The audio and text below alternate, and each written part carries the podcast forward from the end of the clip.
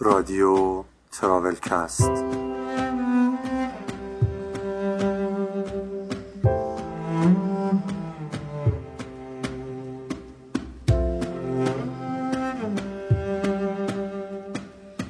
سلام من مجید قربانی هستم. و شما در ششمین قسمت از فصل دوم تراولکست که در 24 بهمن 97 منتشر میشه. خیلی خوش آمدید.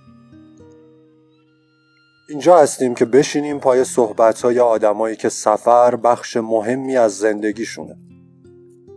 در این قسمت حسین با سحر محمدی صحبت کرده. نکته مهم و جالب در مورد سفرهای خانم محمدی حضور پرشور پسر کوچیکشون در تمام سفرهاشونه. چیزی که برای خیلی ها محدود کننده و حتی ترسناک به نظر می‌رسه برای ایشون یک فرصت برای تجربیات متفاوت بوده. پس بریم و بشنویم صحبت های حسین و سهر محمدی.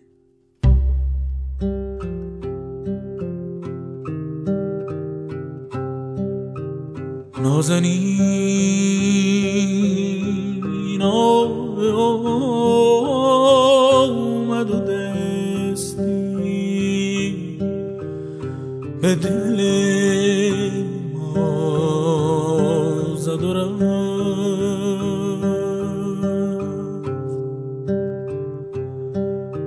پرده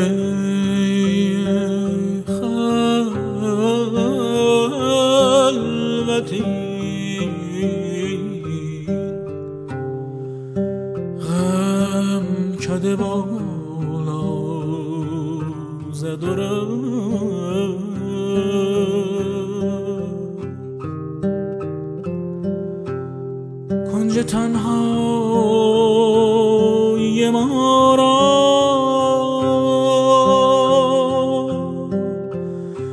خیالی خوش کرد.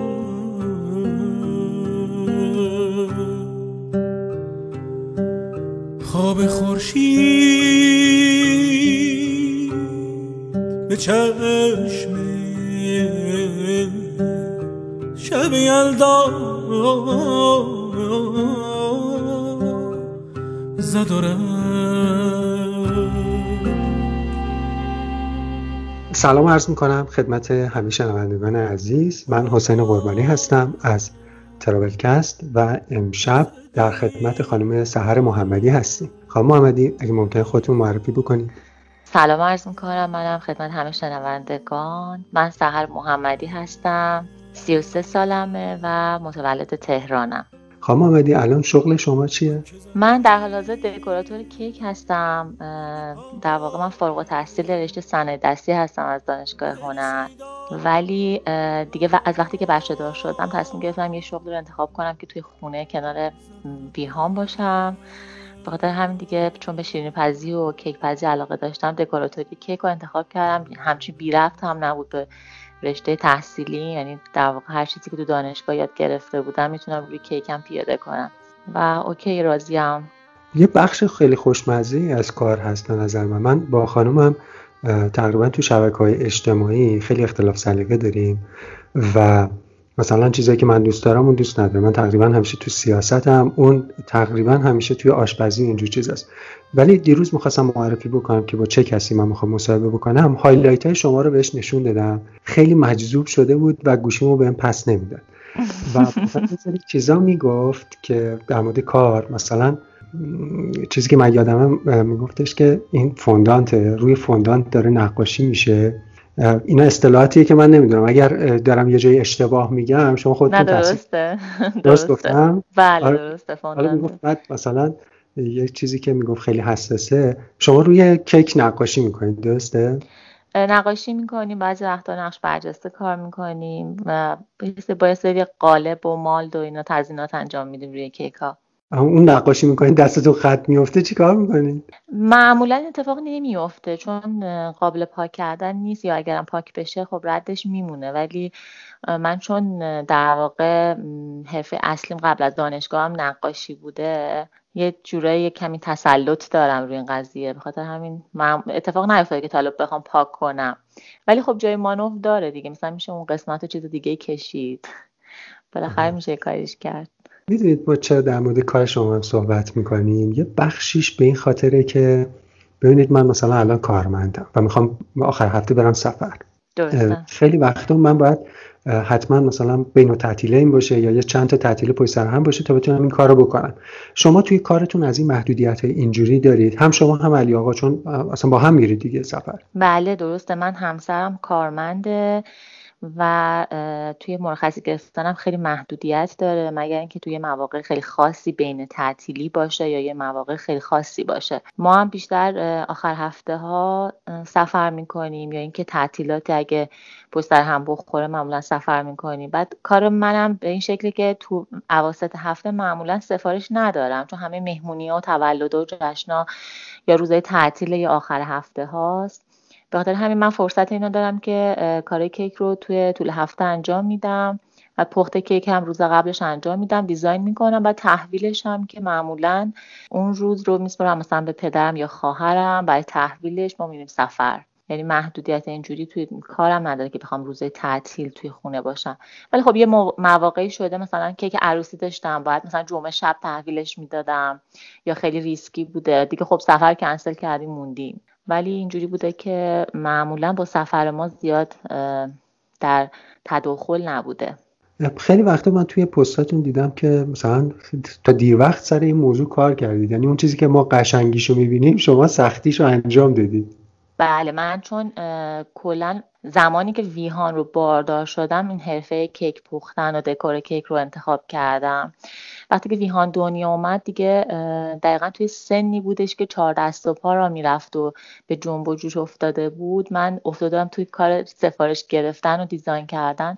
بعد همه همیشه دیگه تا نه و ده شب با ویهان مشغول بودیم. بعد ویهان تازه میخوابید. من یه موقع تا چهار پنج صبح هنوز داشتم همینطوریه. چون خیلی علاقه داره. یعنی به محضی که من برم سر کارم ویهانم می‌خواد بیاد خمیر بازی کنه و یه جورایی تقلید کار منو بکنه. بعد مجبورم که ویهان مثلا یه وقتایی دهانیم یازده تازه میخوابه. من کارم از یازده تازه شروع میشه. یه وقتایی تا صبح بیدارم بعدش هم یعنی وقتی که تا صبح بیدارید پیش میاد که بعدش هم برید سفر؟ درسته دقیقا همینطوره. به خاطر اینکه معمولا تحویل سفارش ها پنج شنبه چهارشنبه یا جمعه است. فرداش تعطیل خودمون می‌خوایم سفر. خیلی وقتا شده اینجوری تداخل داشت مثلا من تا چهار صبح بیدار بودم کلا یک ساعت خوابیدم. بعد یک ساعت بلند شدم وسیله ها رو جمع کردیم دیگه راهی شدیم. خب میام یه کاری بکنیم. من یه ذره برمیگم عقبتر و می‌خوام از شما در مورد این داستان سفر بپرسم. از کجا شروع شد این سفر رفتن ها من تو دوران دانشجوییم خیلی به کوهنوردی علاقه داشتم. بعد یکی از دوستانم هم بودش که عضو فدراسیون کوهنوردی بود. خیلی وقت با هم برنامه می‌رفتیم. بعد خب اون علاقه, علاقه منو در واقع بیشتر کرد. بعد درست زمانی که این جریان اوج گرفته بود من با همسرم آشنا شدم. یه مدت کوهنوردی می‌کردیم. نه حرفه ای ولی خب آخر هفته همیشه تو طبیعت بودیم یا کوهنوردی می‌کردیم تا اینکه یه با یه در واقع اکیپی که خیلی صمیمی بودن ما دوست شدیم. اولین برنامهشونم البته من با همسرم وقتی آشنا شدم از همون فردایی که ما در واقع عقد کردیم ما تو سفر بودیم همش. یعنی تمام شهرها رو تقریبا میشه گفت ما تو تعطیلات آخر هفته ها میگشتیم ولی بیشتر از جنبه تاریخی. چون من هنر خونده بودم خیلی علاقه داشتم که جای تاریخی رو بیشتر ببینم. چون بیشتر تاریخچهشون رو می‌دونستم دوست داشتم رو هنرشون تمرکز کنم. خیلی جاها رو اینجوری گشتیم ولی از دید طبیعی ما زیاد چون واردم نبودیم وارد این قسمتش نشده بودیم. مثلا فکر می‌کردیم الان دیگه مثلا رفتیم شیراز جای دیدنش رو دیدیم تموم شده. تا اینکه ما با این دوستان جدیدمون آشنا شدیم برنامه اولمون برنامه هندورابی بود. جزیره هندورابی جنوب بله. که ما تازه اونجا کیسه خواب تهیه کردیم چون می‌دونستیم یه برنامه کمپینگ سه چهار روزه است. باید تو چادر کیسه خواب بخوابیم. اونجا یه ذره خودمون تجهیز کردیم و دیگه از همونجا شروع شد. یعنی تصمیم گرفتیم که بیشتر طبیعت گردی کنیم جاهای بکرتر رو بریم یا جایی که تا حالا نرفتیم و بگردیم و با طبیعتش بیشتر آشنا بشیم. چون ایران واقعا خیلی قشنگه و هر شهرش واسه خودش جاذبه های خاص خودش رو داره غیر از قسمت تاریخیش واقعا از نظر طبیعی هر شهری واسه خودش حرفی داره واسه گفتن. حالا هم در مورد سفر گفتید. گفتید که ما برای مثلا مقاصد تاریخیش می‌رفتیم بعدش شد مقاصد در واقع طبیعی. منتها من هنوز متوجه نشدم کلا هدف از سفر رفتن چی بود؟ اصلا اینجوری بپرسم. هدف از این همه سفر چی هست؟ یه بنده خدا میگفتش که ما گاهی اوقات سفر میریم می‌خوایم جای خالی یک چیزی رو توی درون خودمون پر بکنیم. اینا اگه ممکنه به ما بگید اون جای خالی که می‌خوایم پر بکنید چی هست؟ برای ما راستش در واقع کشف جاهای جدیده یه سری هیجاناتی که توی سفر اتفاق میفته ماجراهایی که پیش میاد خیلی دوست داریم که با اقوام آشنا بشیم با در واقع فرهنگشون از نظر غذایی خیلی دوست داریم. مثلا این خیلی استقبال چون من خودم از نظر آشپزی سعی می‌کنم که بیشتر شهرها رو بدونم که چه غذایی رو چجوری درست می‌کنن. این قسمتش برامون خیلی مهم بود و همون قسمت بیشتر آشنایی با مردم شهرهای دیگه و دیدن جاهای جدید و کشف و تجربه از همهش برای ما مهمتر بود. و این قضیه در واقع بعد از دنیا آمدن ویهان خیلی برای ما پررنگ تر شد. به خاطر اینکه دیدیم که خیلی علاقه نشون میده به یعنی متوجه میشه اختلاف فرهنگا رو اختلاف آداب و رسوما رو کامل متوجه میشه. و توی طبیعت هم خب زندگی کردن واقعا لذت خاص خودش رو داره. توی کویر موندن توی کویر توی جنگل توی کوهستان همش واقعا تجربه های جدیده و کلی حرف داره واسه گفتن طبیعت ویهان الان چند سالشه؟ ویهان الان دقیقا سه سالشه سه سال دو ماهشه سه سال و دو ماهشه شما بله. با بچه سه سال و دو ماهه سفر رفتید درسته؟ بله ما از وقتی که دنیا اومد با ویهان در سفر بودیم. این سفرمون شدت گرفت. بر بعضی و بعد از بچه دار شدن یا قطع میشه یا کم میشه. ما اوج سفرهایمون و اوج طبیعت گردیمون وقتی بود که ویهان دنیا اومد. در واقع پیک سفرها بعد از ویهان بود درسته؟ بله بله. یار کنارت باشد و بیقرارت باشد و سمت شمال باشی و اشکول بارت باشد و من باشم و وی باشد و می باشد ای جان.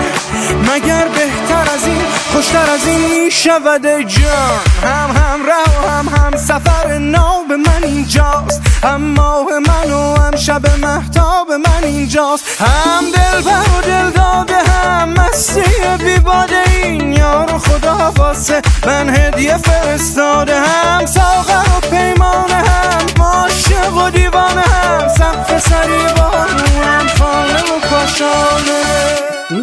خیلی جذاب و جالبه. حداقل برای من اینطور و خیلی دیگه می‌دونم که براشون اینطور هست که با بچه کوچیک سفر رفتن چطور ممکنه؟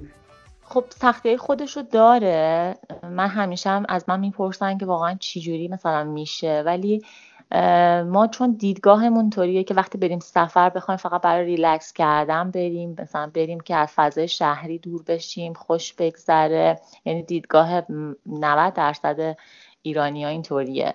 و فکر می‌کنن که مثلا با بچه سفر برن دیگه همه چی خیلی سختتر میشه. ولی در واقع اینطوره که خب هر چیزی جایگاه خودشو داره. ما وقتی که با ویهان اولین سفرمون رو رفتیم تو همون اولین سفر فهمیدیم که خب دیگه از یک سفر عاشقانه رومانتیک خبری نیست. باید اگه دوتا چشته داشته قرض کنیم حواسمون به ویهان باشه مراقب غذاش باشیم مراقب بازیش باشیم براش وقت بذاریم.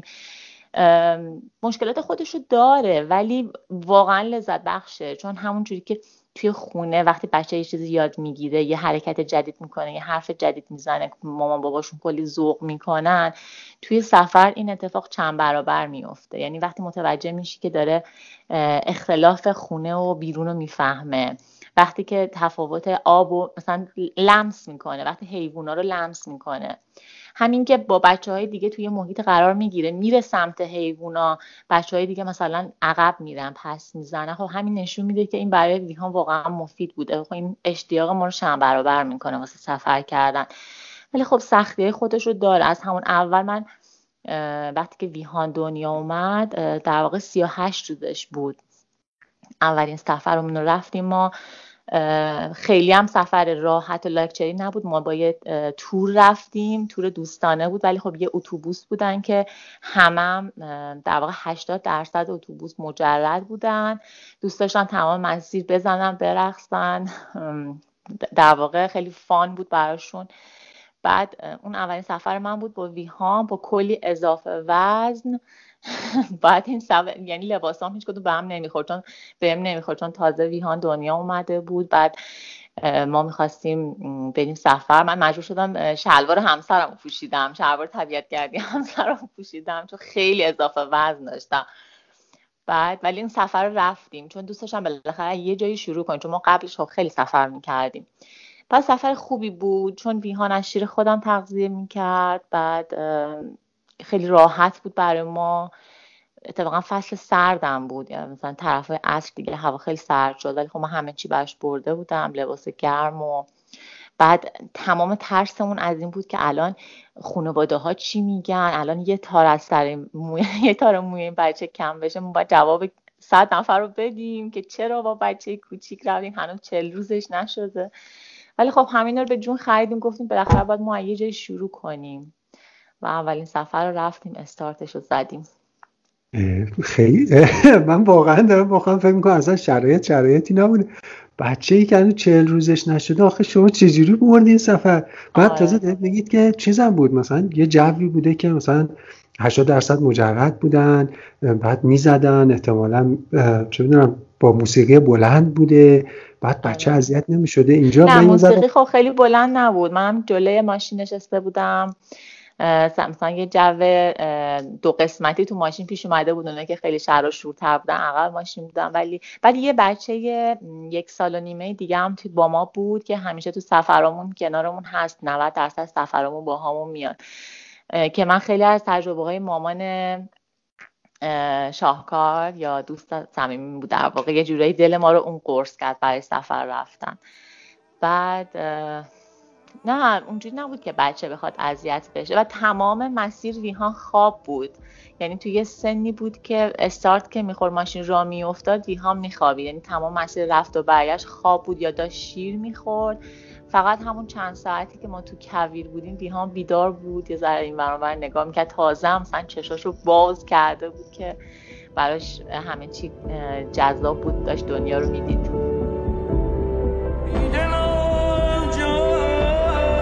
چون کنم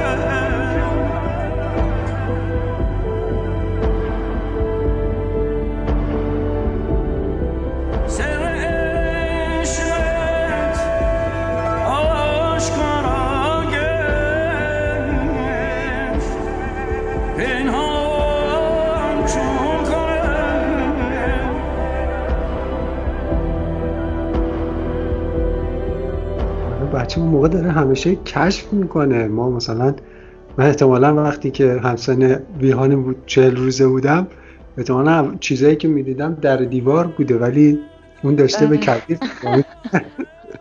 آره همینطوره.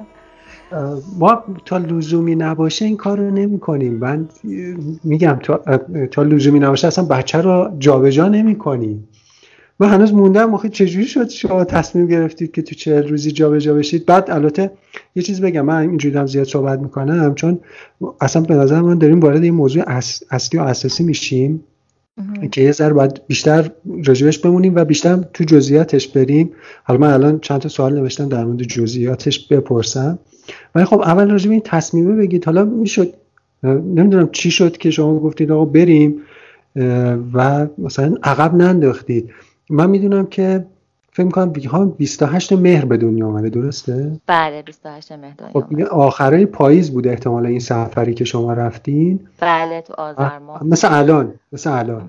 دقیقا آره هوا همچین چیزی بود. دیگه هوا سرد بوده دیگه. دقیقا آره سرد بوده. ما تو قنداق فرنگی بردیمش تو تو قنداق فرنگی بردیم. خیلی به من میگن که اصلا یعنی یه وقتایی به من دایرکت می‌زنن میگن که چجوری بچه انقدر سفر می‌بری؟ احساس بی ثباتی می‌کنه بچه باید یه جایی رو به عنوان خونه بشناسه. ولی به نظر ما اصلا همچی چیزی نیستش. یعنی من اون موقع که باردار بودم خیلی یوتیوب رو نگاه می‌کردم کسی که باردارن طبیعت گردایی که مثلا بچه دارن رو نگاه می‌کردم. یعنی هیچ کجای دنیا مثل ایران انقدر با بچه کوچیک سخت نمی‌گیرن زندگی رو. خیلی هاشون تو بارداری طبیعت گردی می‌کردن که خب من خیلی کمترین اتفاق افتاد تو بارداریم چون یکم بارداریم پرخطر بود. ولی خیلیشون تو بارداری طبیعت گردی می‌کنن کوه نوردی می‌کنن بچه از همون موقع که دنیا میاد مثلا هنوز یه هفتهش نشده شروع می‌کنن میرن میگردن میرن تو طبیعت.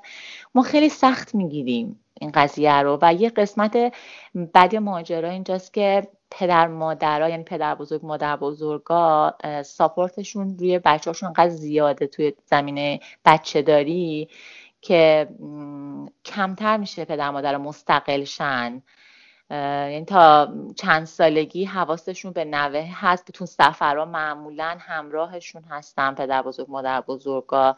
یا مثلا تا چهل روزگی تا پنج روزگی بچه ها رو ساپورت می‌کنن که حالا این بچه یه موقع برش مشکلی پیش نیاد. ولی خب این قضیه حالا شرایط واسه من جوری بود که من این ساپورت رو نداشتم و از همون اولش با همسرم همون اولش که دنیا آمد ما چهار پنج روز مثلا همراهمون بودن پیشمون بودن که مثلا بدونیم که چجوری بچه داری. ولی بعدش دیگه همه کارا رو با همسرم انجام می‌دادیم هم بردنش رو همه کاراشو خودمون انجام می‌دادیم. این یکم باعث شد خب من هم مستقل تر بشیم تو این زمینه هم ترسمون بریزه. بعد دیگه من چون یه دیدی هم داشتم نسبت به مامانای خارج از کشور گفتم قطعا این این محدودیتیه که ما خودمون خود ما مامانا واسه خودمون ایجاد کردیم و واسه بچه هامون که نه از خونه بیرون می‌بریم تا چه روز نه سفر می‌کنیم.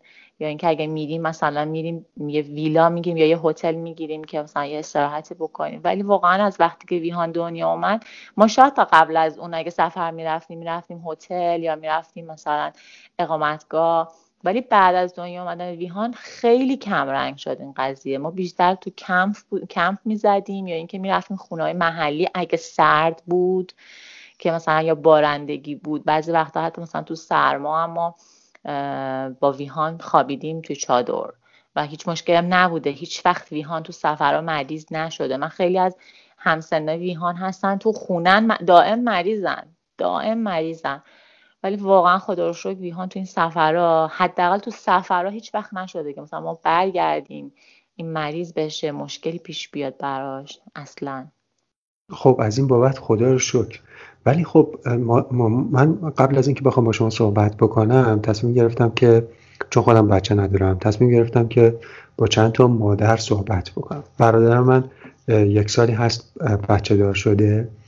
و مثل شما خدا یه پسر بهش داده به اسم آریان که این درگیری ها رو داشتیم. من تماس گرفتم با مادر آریان و در مورد بچه ازش سوال کردم و گفتم که مثلا بچه ممکن چه خطراتی تهدیدش بکنه یا در معرض چه مشکلاتی باشه. یکی از چیزهایی که با هم صحبت می‌کردیم حالا شاید برای کسایی که صدای ما رو میشنون من یه توضیح کوتاه بدم. شما فکر می‌کنم که تا یک سالگی از آغوشی استفاده کردید. درسته؟ بله درسته. اصلا یه توضیح به ما بدید. شاید کسی ندونه آغوشی چیه. اول آغوشی یه توضیح بدیم که چی هست. در واقع ما وقتی که ویها دنیا اومد اولین سفرمون که اصلا تو قنداق بود اصلا نمی‌تونست گردنش رو نگه داره. بعد سفر بعدی در واقع چهار ماهگی ویهان بود که ما می‌خواستیم بریم کل خراسان رو بگردیم خراسان شمالی و جنوبی رو. بعد از قبلش هی فکر کردیم خب ما یه سری جاها باید بریم آبشار یه سری جاها کوهنوردی داریم پیمایش داریم نمی‌تونیم بچه رو تو بغلمون بگیریم. من خیلی سرچ کردم خیلی گشتم برای آغوشی ببینم که آغوشی اصلا چقدر برای من کارایی داره. چون ما واقعا چیزی که احتیاج نباشه رو نمی‌خریم واسه ویهان اصلا واسه سیسمونیش هم حتی به این فکر نکرده بودیم که آیا آغوشی لازمه نیستش. تا اینکه در واقع آغوشی همون کار دست بغل کردن رو می‌کنه. یه جوری بچه رو بغل می‌کنه و ازش محافظت می‌کنه که حالا گردنش نیفته یه کمی کار حملش برای پدر مادر راحت میشه. ولی خب این خیلی نکته ها رو باید توش رایت می‌کردیم. مثلا اینکه یکی که خیلی گرم نباشه که ما داریم تابستون که میریم بیرون مثلا پلاستیک نباشه که ویهان عرق کنه توش بدنش بسوزه. بعد خیلی خشک نباشه که باز بدنش درد نگه خیلی سگک و قزن و اینا نداشته باشه. اگه میخوابه مثلا راحت بغلش سگک داشته باشه بتونیم راحت از کنار بازش کنیم. نخواهیم بکشیم بچه رو بالا درش بیاریم. بعد پشت گردنش مثلا یه سری آغوشی ها بودش که جمع می‌شد. بچه می‌تونست رو به بیرون بشینه و بیرون رو کامل ببینه. بعد اون پشت گردنی باز می‌شد موقعی که خواب بود پشت گردن بچه رو نگه داشت خلاص اینا چون خیلی از من می‌پرسن چجور آغوشی بگیریم براش خوبه. من توی ایران خب خیلی گشتم خیلی سایت ها رو دیدم. قیمتاش خیلی نجومی بود. مثلا بالای یه تومن 700 تومن 800 تومن چیزی که می‌خواستم. بعد دیگه یکی از دوستامون توی آمریکا دقیقا هم مدل که من می‌خواستم تو ایران یه تومن بود و با هزینه ارسالش و همه چیش مثلا موقع یک سوم قیمت برای من فرستاد. که الان هم نمونه نمونهش مثلا تو ایران هستش ولی خب قیمتش بالا. ما در واقع با اون آغوشی یک سال با ویهان سفر کردیم و سفرهایی بود که واقعا پیمایشش طولانی بود. یه وقتا یک ساعت مسیر رفتمون می‌شد یک ساعت مسیر برگشتمون می‌شد. ولی واقعا بیهان توش احساس راحتی می‌کرد. تو مسیر که هم تا راه میافتادیم میخوابید. بعد حالا یه وقتایی ما درش میبردیم باش بازی می‌کردیم ماساژش می‌دادیم پوشکش رو عوض می‌کردیم. مثلا غذا می‌خورد و اینا یه جایی استراحت می‌کردیم ولی دائم اون تو بود. خیلی هم بهش خوش میگذشت. یعنی خیلی خوشحال بود. تو این آغوشی یه مدلی هم بود که رو دوش هم نصب می‌شد. همین که رو دوش می‌تونستیم بچه رو بندازیم. هم می‌تونستیم که جلوی خودمون باشه که احساس امنیت. بعد به خودم چسبیده بود. تمام من احساس امنیت می‌کرد. ولی همه جا رو می‌دید. بعد هر وقت هم احساس می‌کنم گرست نشه هم تو همون شرایط به شیر می‌دادم. یعنی ما تو حالت پیمایش بودیم. من به ویهان شیر می‌دادم. اینجوری نبود که بشینم. حالا کل گروه رو منتظر بذارم یک ساعت به ویهان شیر بدم. در حال پیمایش به ویهان شیر می‌دادم. آها خب پس اینجور. پس در واقع ویهان توی آغوشی سمت شما بود. سمت شما در واقع position سمت شما بله بله. بیشتر اوقات سمت من بود. مگر اینکه بیدار بود. اگه بیدار بود سمت بیرون بود که بیشتر از منظره لذت ببر ببینه همه چی رو. کلی براش توضیح می‌دادیم دیگه. این چیه اون چیه این جوجوه این درخته اون موقع خیلی کوچیک بود. بعد این آغوشی برای چون شما میگید که اون موقع بیهان حتی نمی‌تونست سرش رو ثابت نگه داره. تو برای... چهار ماهگی چرا دیگه؟ تو چهار ماهگی دیگه سرش رو نگه میداشت. ولی خب موقع خواب ولی موقع خواب خب یه حائل داشتش که این سرش تکیه می‌کرد به اون تکیهگاه آغوشی که گردنش خیلی تو نواسم بعد ما با دستم به هر حال باید نگهش داری. مثلا یه تکیه گاهی با دستتونم باید داشته باشه پشت سرش که خیلی گردن بچه تکون نخوره. یا اینکه خودت گهگاهی جابجاش کنی. اینجوری. من چون با خودم فکر می‌کردم که البته مامان آریان هم توی این موضوع دخیل بود. یعنی پرسید گفتش که توی ستون فقرات بچه ایجاد مشکل نمی‌کنه. جوری نیستش که اونقدر نگه میداره که ایجاد مشکل نکنه. آره اصلا مشکل. دقیقا عین تو آغوش گرفتن هیچ فرقی نداره حتی راحت تره فقط مثلا برای من خب خیلی راجع به این تحقیق کردم برای پسر بچه ها باید time کمتری تو آغوشی باشن چون به آلت تناسلیشون فشار میاد بعد بعض یه مدت دچار مشکل میشن. مثلا هر 20 دقیقه ای که توی آغوشی هستن مخصوصا وقتی سمت بیرونن وقتی سمت طبیعتا سمت بیرونن باید مثلا این time کمتر باشه تا سمت خودتون. بعد با دستم از زیر من همیشه ویهان رو یه ذره به سمت بالا هدایتش می‌کردم که خیلی فشار رو بدن خود ویهان نباشه. بیشتر مثلا رو کف دست من باشه. این چیزا رو باید بغلش کرده بودین دیگه. آره یه جورایی در واقع من بغلش کردم. مثلا یه جاهای دیگه گردنم می‌گرفت شونم می‌گرفت چون پیمایش طولانی بود جابجاش می‌کردیم. ولی اون موقع که کوچیکتر بود تو آغوشی بود بیشتر با خودم بود. چون اون موقع بچه بیشتر با مادر احساس آرامش می‌کنه چون چسبیده به بدن مادر و اینا بیشتر احساس آرامش می‌کنه. ولی من در واقع بغلش کردم. فقط فشار رو دستام کمتر بود. بعد این الان شما میگید که مثلا هر چند وقت مثلا شاید 20 دقیقه بار بچه می آورید بیرون این آره. هوا می‌خورد دیگه. ما هر موقع که با بابا سفر می‌کردیم بابا همیشه مثلا بیشتر از یه ساعت که تو ماشین میموندیم موقع پیاده شدن به ما اجازه نمی‌داد پیاده بشیم. میگفتش که شما پاشتون عرق کرده. از صندلی باید فاصله می‌گرفتیم یه چند دقیقه میموندیم بعد تازه اون موقع می‌تونستیم پیاده بشیم. این همیشه البته تو ذهن من مونده اینجا هم احتمالا این سوال از اون ناشی میشه. بچه که عرق می‌کنه اونجا شما میاریدش بیرون این مشکل ایجاد نمی‌کنه؟ نه من تا حالا به این قضیه اصلا فکرم نکرده بودم که حالا هوا به هوا میشه. ولی حقیقتش اینه که بچه وقتی شیر می‌خوره تو دوره شیرخارگیش دائم عرق می‌کنه. یعنی مامانا اینو می‌دونن. دائم سرش عرق می‌کنه. لحظه که داره شیر می‌خوری و بدنش خیساب میشه. ولی خب ما تو هوای خیلی سرد هیچ وقت نبودیم اون موقع که کوچیکتر بود. مثلا هوا در حد اواخر اسفند بودیم توی بهار مثلا جاهای خراسان. خب تو اول فروردین تقریبا سرد دیگه. ولی سرد زمستونی اونجوری نیستش. ولی خب ما همیشه میپوشوندیم من یه تمام دوران نوزادی ویهان تو فصل سرد سر همی تنش بود. همیشه هم مثلا لباسی تنش بود که حالت عرق گیری باشه کل پهلوهاش بگیره. ولی اینجوری نبودش که چون دائم تو هوای بیرون بودیم و من در واقع آغوشی رو انتخاب کردم که تمام نخ بود و اصلا گرما نداشتش که بخواد این عرق کنه توش پلاستیک نبود که بخواد داخلش عرق کنه. راستش تا حالا به این بر نخوردیم که مثلا عرق کرده باشه یا بخواد سرما بخوره.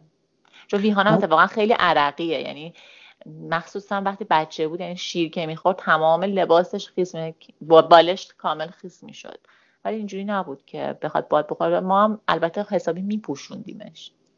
آها بسیار خوب. بعد توی شیر خوردن یا تعویز پوشک مخصوصا اینکه شما میگی تو طبیعت هم می‌رفتیم حالا با گروه هم می‌رفتین این اذیت نمی‌کردی موضوع البته شیر خوردن رو گفتید. گفتید که تو در حالت حرکت شیر می‌خورد ولی تعویض پوشک تعویض پوشک که خب خیلی زمان بر نیستش. البته مثلا ما با دوستانمون رفته بودیم. بعضی از دوستانمون بودن که مثلا یهو یه تعویض پوشک بچهشون 45 دقیقه طول می‌کشید. باید واسهشون چادر درست می‌کردیم می‌رفتن زیر ملافه آی عوض می‌کردن. یعنی خیلی هم کندکار بودن. یعنی واقعا اگه پدر مادر طبیعت گرد هستن و می‌خوان بچه دار بشن و با گروه همیشه این برام میرن باید خیلی سریع باشن. سریع غذا درست کنن سریع مثلا پوشک عوض کنن. کاراشون با خیلی سریع انجام بدن وگرنه خب به بقیه اذیت میشن. ما همیشه خب اینم تا ذهنمون مد نظرمون بوده که کاری هم نکنیم که حالا تیممون چون بیشتر ما با دوستامون سفر می‌کنیم. و خدا رو هیچ وقت با این قضیه مشکل نداشتن. چون بیهانم خب هم بچه صبور و آرومی بود. همین که خب بعضی از بچه ها وقتی که دنیا میان کلیت دارن کلیت روده دارن دائم دل درد دارن یا اینکه رفلکس میشن. خب اینا خودش همه یه جورایی ریسکیه مشکل ایجاد می‌کنه. یکم سختره برای مثلا این بچه ها اینجور سفرها.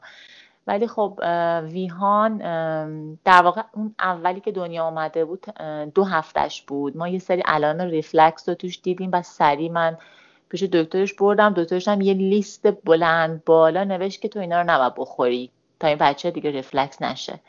این start reflux شه یه لیستی که در واقع مثلا من باید فقط یه کته میخوردم و آب گوشت. هیچی نمی‌تونستم بخورم. کارخونه ای نمی‌تونستم باددار نمی‌تونستم اسیدی اصلا نمی‌تونستم. و من اینا رو واقعا تا زمانی که به ویهان شیر می‌دادم نمیخوردم. خیلی رایت می‌کردم. حتی تو سفرها یه جایی که مجبور بودیم دیگه غذا نبود و اینا حتی مثلا من سعی می‌کنم غذایی نخورم که حالا مثلا واسه ویهان مشکلی ایجاد بشه. خب خیلی اینم رایت نمی‌کنه. هم تو خونه نشستن سفرم نمیرن همچین چیزی رو رایت نمی‌کنم واقعا. براشون یکم سخته. ولی خب من چون ترجیح می‌دادم ویهان از شیر خودم بخوره و اینکه اذیت نشه اینا رو خب خیلی رعایت می‌کرد. به خاطر اینا خیلی تو سفر به ما کمک کرد. چون که خب شیر خودم رو می‌خورد برای نصف شبات حداقل بیهان سه بار چهار بار از خواب بیدار می‌شد شیر می‌خواست. بعد یه وقتایی بچه ها بلند می‌شدن می‌گفتن تو تا صبح داشتی شیر می‌دادی. یعنی اینجوری هم بود. یه وقتایی جاش عوض می‌شد. مثلا می‌خواست مطمئن بشه که من پیششم هی بیدار می‌شد شیر می‌خواست. ولی مشکل اینجوری نداشت یعنی دل دردونه نداشت. خب اینا خیلی پدر مادر بهشون سخت میگذره. اینجوری ترجیح میدن که خب بمونن تو خونه. و اینکه آره. برای پوشک عوض کردن ما فقط تو فصل خیلی سرد ترجیح می‌دادیم. مثلا وقتی ماشین رسید به مقصد و خواستیم پیمایش رو شروع کنیم اون لحظه پوشک ویهان رو عوض می‌کردیم تو ماشین. بعد را میافتادیم پیمایش معمولا پیمایش یه ساعت دو ساعت دو, دو ساعت هم بچه چنان پوشکی احتیاج به عوض کردن نداره مگر اینکه اصلا توی مواقع خیلی خاصی باشه. پس پیمایش کلا زیاد نبود دیگه حد دو ساعت بود. آره حد اکثر دو ساعت بود. من یه شوخی کوچولو بکنم. اونم اینه که رکورد تعویض پوشک ویهان چقدر بوده؟ ما هشت بار در روز پوشک ویهان اون موقع که دیگه اوجش بود عوض می‌کردیم. هشت بار در روز قشنگ یادمه. چون تو یه دوره دکترش به من گفته بود بشمار ببین چند تا چند تا پوشک عوض می‌کنی. من قشنگ یادم مثلا هشت بار عوض می‌کردیم. بعد دیگه یواش یواش سفرمون که شروع شد چهار پنج ماهگی ویهان مثلا این رسید به 6 تا دیگه رو 6 مون دیگه ما وقتی که من ویهان رو از پوشک گرفتم توی دو سالگی من پوشک گرفتمش ما یه حجم زیادی از ماشینمون جادار شد بله، همیشه یه بله. پاکت بزرگ چون وقتی که شهرهای دیگه می‌رفتیم مثلا مارکی که ما پوشک ویهان استفاده می‌کردیم نبود. اگه مثلا این موقع تموم می‌شد مجبور می‌شدیم دیگه هر چیزی براش استفاده کنیم. بعد میسوخت واک بدنش واکنش نشون می‌داد. و مجبور بودیم همیشه یه بسته خیلی بزرگ برمیداشتیم که اگه مواقع اورژانسی بود حتی اورژانسی هم بود دیگه مجبور نشیم بریم دارو خونه اینا چیزی براش بخوایم بخریم. در واقع حجم باری که جابجا می‌کردید بیشتر می‌شد. خیلی خیلی زیاد می‌شد آره. بعد پس یه, یه کوچولو من مرور بکنم و اونم اینه که آه من مذارت می‌خوام مرور بکنم منظورم روی تجهیزات بود. تجهیزاتی که تا یک سالگی این چیزایی که ما الان گفتیم تا یک سالگیش بود درسته؟ آغوشی و حالا پوشک و پوشک احتمالا دور بعدم در موردش صحبت بکنم. و اون لباس سرتاسری چیز دیگه ای هست ببینید من همیشه حتی اگه تو تابستون سفر می‌کردیم من یه کاپشن برای ویهان بر می داشتم حتی اگه تابستون بود می‌دونستیم داریم میریم جنوب. یا مثلا داریم اهواز هر جا من کاپشن یعنی یه لباس گرم همیشه با کلاه همراه بود. بعد من همیشه یه شربت یه قطر استامینوفن دنبالم بود که اگه توی مواقعی بخواد تب کنه یا مشکلی پیش بیاد پیشم باشه. حالا تا وقتی که بخوام به شهر برسم به یه آبادی برسم یه دونه استامینوفن چون بچه ها تو اون سن چیز غیر از استامینوفن نمی‌تونن بخورن. اگه مثلا معمولا تب می‌کنن دیگه چیز دیگه ای که نیستش.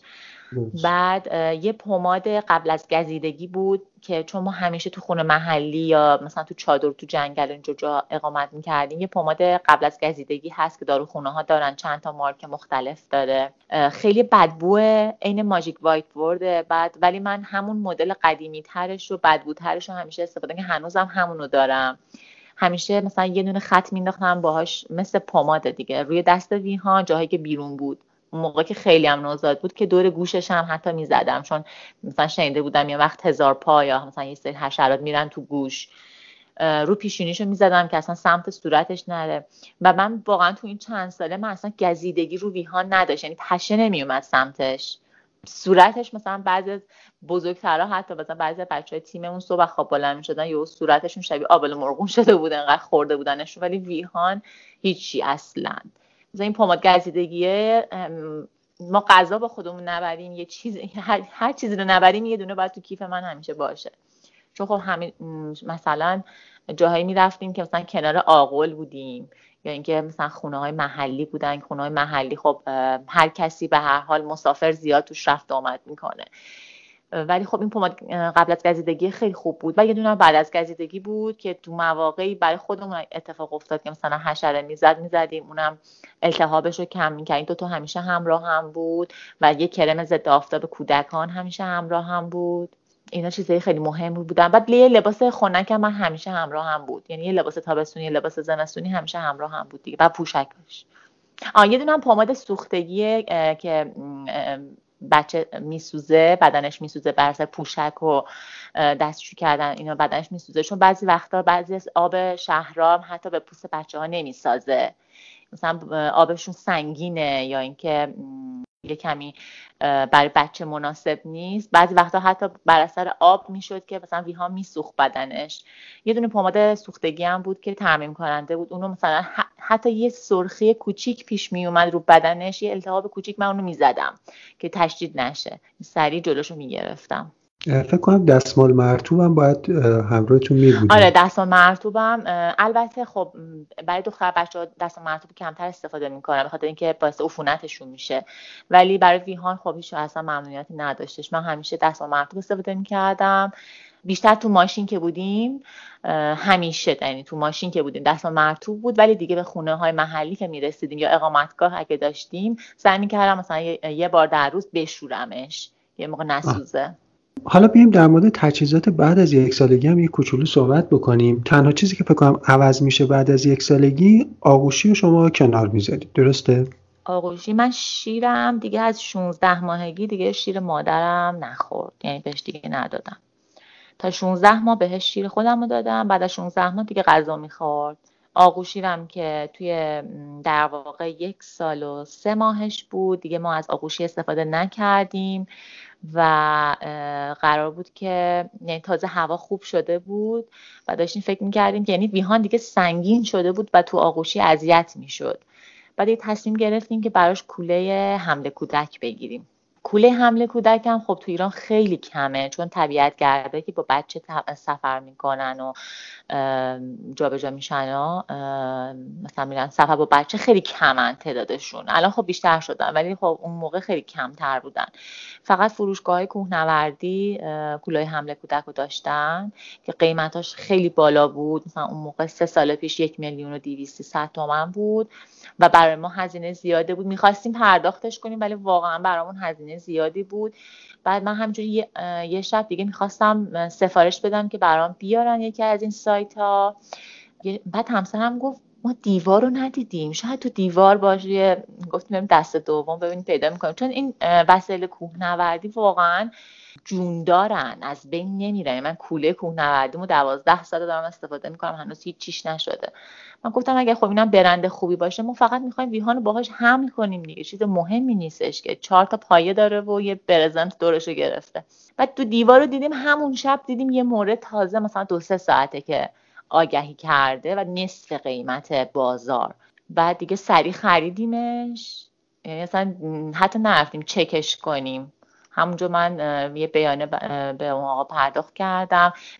ایشون هم یه پسر داشتن که تا چهار سالگی پسرش رو با این کوله حمل می‌کرد. کوهنورد بودن بیشترم کوه می‌رفتن. بعد یه کوله خیلی تمیزم بود که گیرمون اومد خوشبختانه و ما هم که تقریبا تمام ایران و, و ترکیه رو با این کوله گشتیم. و هنوز هم دارید میگردید دیگه باش بله بله.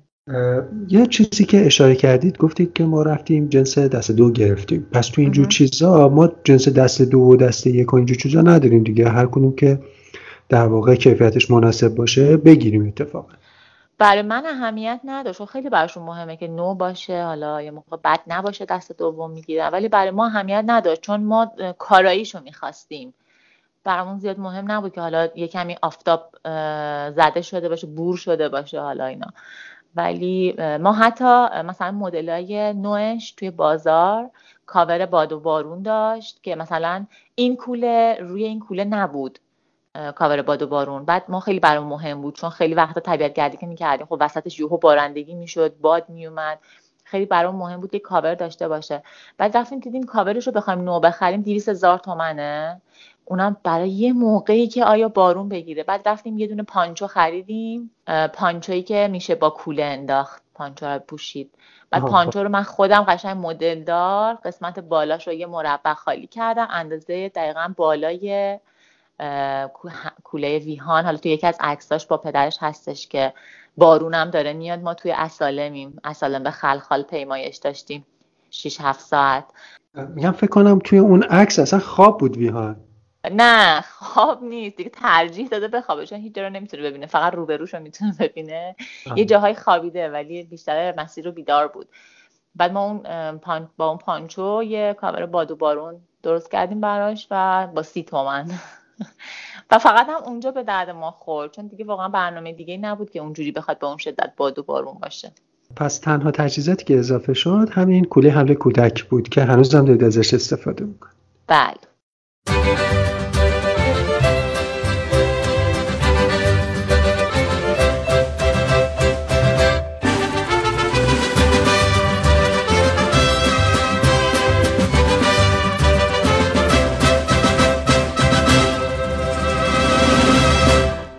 یه کوچولو هم اگه ممکنه در مورد تغذیه ویهان به ما بگید من ممنون میشم.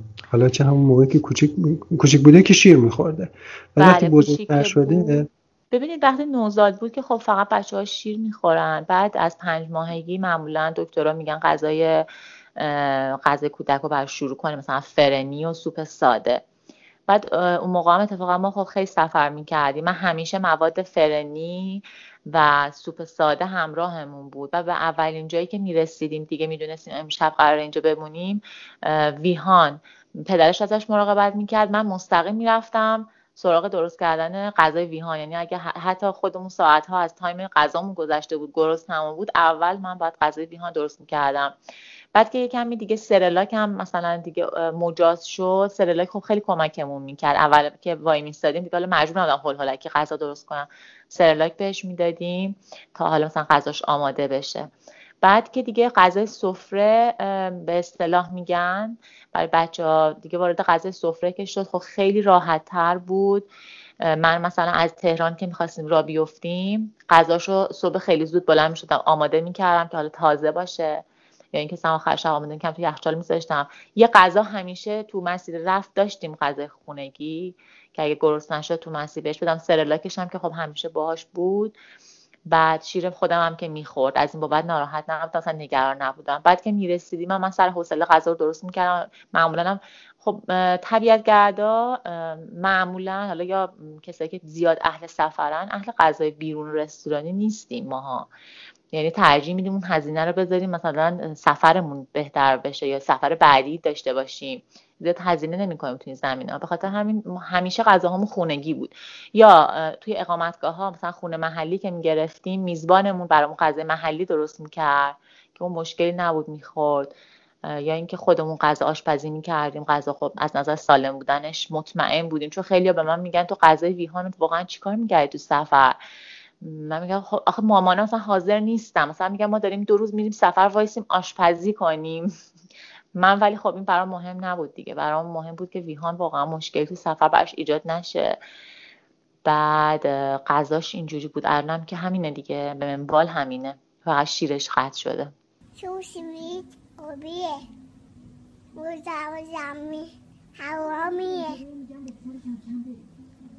خب. نمی‌تونم تا تو دامیه. من این توپو نداشتم مشقامو دیدستم بابا میدیه؟ ایدی داد ایدوش یه توپه؟ دیدی و خب. اتل متل. چطوره؟ بقیهش داره گاو حسن. گاو حسن. اومد. اومد. من دو تا فیلم از ویهان دیدم. یکی اون موقعی که دارید بهش فرنی می‌دید. یعنی فکر کنم اولین بار دارید بهش فرنی می‌دید. درسته. یه دونه هم هست. من خیلی توصیه می‌کنم که حالا توی شونوتا آدرس اینستاگرام شما قرار میدیم که بقیه هم برم ببینن. یه جایی هست شما دارید به این بچه خیار می‌دید. یعنی عاشق خیار بود. و اصلا دارم بهش الان فقط فکر می‌کنم. واقعا چقدر این دستشو باز کرده؟ واقعا لحظه. شما هم در آرامش در آرامش. عاشق خیار بود یعنی مثلا شاید لحظه قبلش خیار خورده بود ولی باز که خیار بهش نشون می‌دادی بعد همه من میگه تو چقدر ظالمی خیار رو با فاصله گرفته بودی. ولی واقعا همین بود. اصلا اجازه نمیده اصلا خیار رو می‌دید دیگه ولع داشت که بخوردش. به خاطر همین خیلی دست و پا می‌زد تو اون فیلمه. خیلی صحنه جالبی بود واقعا. من توصیه می‌کنم همه برم ببینن. ما چند تا نکته دیگه هم در مورد ویهان داریم که صحبت بکنیم. از جمله چیزهایی که در مورد صحبت می‌کنیم. ارتباط ویهان با حیوانات هست. من ندیدم که شما جای جلوی ویهانو بگیرید بگید مثلا به این دست نزن به اون دست. مخصوصا با گربه ها خیلی خوبه. قشنگ دراز آره. می‌کشه کنارشون. صحبت هم می‌کنه مکالمه دارن همه حیو... با همه حیوونا همینطوریه. یعنی اصلا تا حالا نشده یه حیوانی بترسه. حالا گربه رو به خاطر اینکه خب گربه همه جا هست. ولی مثلا اولین بار که اسب و دید اصلا می‌خواست بره بپر بغلش کنه سوارش بشه. و یه جا توی یک سالگیش بود یه دو تا سگ هاسکی بودن. اصلا می‌خواستن درسته بخورنش. ولی انقدر دوستشون داشت می‌خواست بغلشون کنه بهشون غذا بده انگشتشو می‌کرد تو چشمشون. اصلا یه ولی اصلا نمیترسه. از حیوونا واقعا نمیترسه. چون خیلی هم زیاد دیده. تنوع حیواناتی که دیده زیاد. ولی خب گربه رو چون از نوزادی هم بود همیشه مثلا گربه یه وقتایی میومد تو بغل من. من بغلش می‌کردم دیگه. با چش دیده که مشکلی نداره. از گربه دیگه اصلا نمیترسه. بعد نکته که هست خیلی از مادرها من همین الان مامانم ببینه من دارم گربه دستم می‌گیرم یه چیزی بهم میگه آقا نکن آره ولی خب شما این کار نمی‌کردی ببین و راستش من خب خودم خیلی حیوونا رو دوست دارم. بعد حقیقتش اینه که منم چون همیشه با گربه ها دوست داشتم بغلشون کنم دستشون بزنم همیشه علی به من میگفتش که کثیفه دستتو بشور. بعضیاشون اصلا واقعا چرک بودن یعنی یه گربه خیابونی بودن. ولی نه من نه علی نسبت به ویهان این حس رو نداشتیم. یعنی ترجیح می‌دادیم اگر کثیف هست دست بزنه ولی چون ویهانم بچه نبود که اصلا عادت داشته باشه دستش تو دهنش بکنه یا تو چشش بماله بعد بلافاصله که مثلا اون حیوانه می‌رفت سریع اولین کاری که می‌کردیم دستش رو میشستیم ضد عفونی. یه وسیله هم که همیشه ما دنبالمونه ژل ضد عفونی کننده است. حتی خیلی استفاده نمی‌کنیم فقط مثلا توی مواقع خاص استفاده می‌کنیم ولی ژل ضد عفونی کننده همیشه با همون هست. و هیچ وقت جلوشو نمی‌گیریم که بگیم دست نزن یا اینکه مثلا این مریضه یا اینکه کثیفه. نه اینا هیچ وقت بهش نمیگیم. نه ما تا حالا نشد به ویهام مثلا یه کاری بگیم نکن مثلا گل بوده رفته توش آب بوده رفته بازی کرده. و خاک حیوونا هم که خاک. اصلا آره خاک که اصلا مشکلی نداره. بعد این نترسیدنش از حیوانات برش خطرناک نیست. شما نمیترسی از یه حیوانی دیگه با یه بار چرا؟ یه بار خیلی کوچیک بود کمتر از یک سالش بود تازه راه افتاده بود. بعد ما توی پارکی نشسته بودیم گربه خیلی اومد ولو شد جلوی ویهان هی باهاش بازی کرد. یه دفعه ویهان انگشتش رو کرد تو چشم این گربه هم چنگولش انداخت. اونجا تازه دیگه یاد گرفت که انگشتش رو تو چش گربه نکنه. از نظر ما مشکل ما دستش رو شستیم زدوفونی کردیم. یکم من استرس گرفتم. هی تا صبحش تو اینترنت بودم که با چنگول گربه باید چیکار کنیم؟ حالا اگه مثلا بعد دیدم وای چه بیماری های وحشتناکی با چنگول گربه میشه. بچه بگیره. حتی تصمیم گرفتیم ببریمش یه مثلا همون شب با علی تصمیم گرفتیم ببریمش واکسن کوزاز بزنیم نزنیم. یعنی استرس هم داشتیم. ولی بعدش دیگه دیدیم خیلی سطحیه این جای خراشش.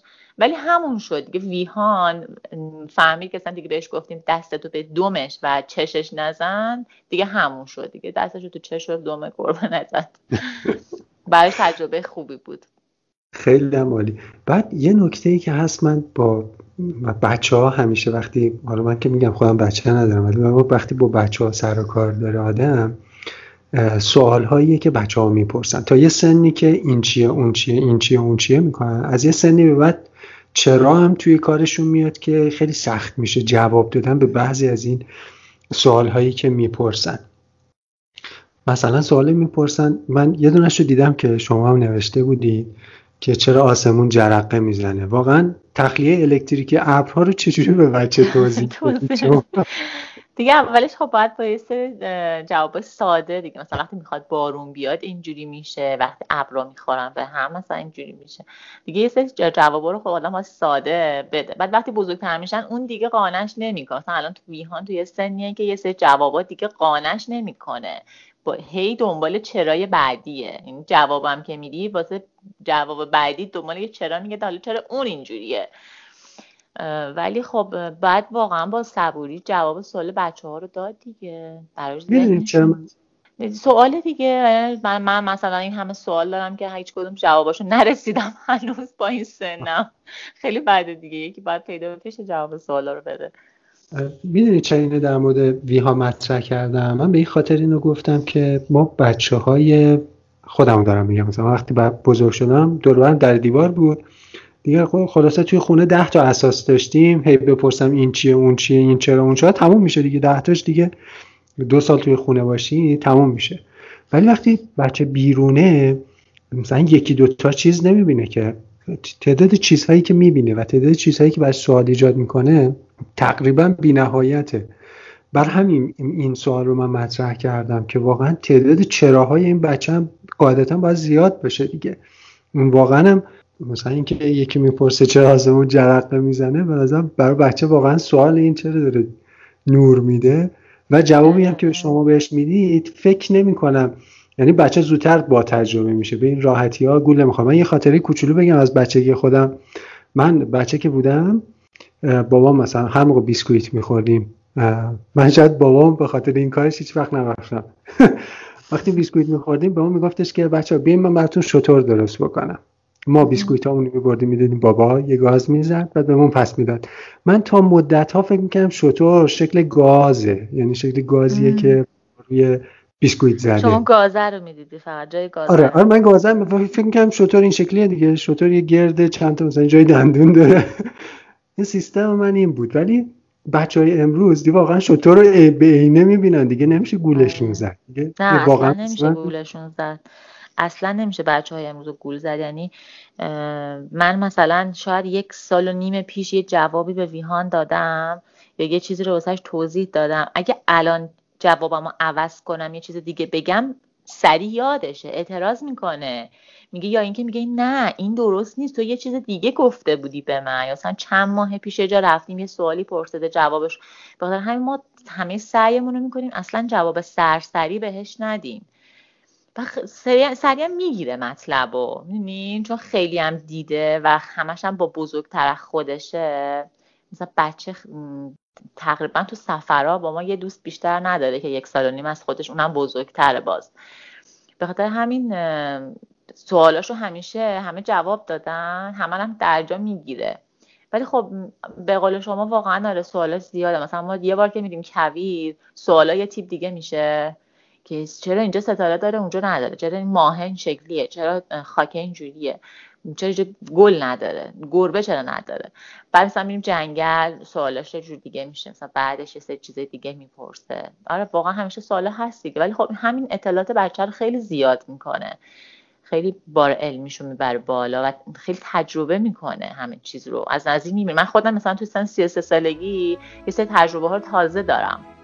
و ویهان سه سالگی مثلا رفته کویر شب خوابیده تو کویر وسط رملای کویر مصر خوابیده. مثلا منم منم تو 33 سالگی رفتم خوابیدم واسه اولین بار. خودشو کشت ویهان واقعا توی این کویر. یعنی از صبح تا شب دیگه شب پادر داشت. انقدر که توی این ماسه ها خاک بازی کرده بود و شن, شن بازی کرده بود که دیگه واقعا بیهوش شد ساعت هفت شب.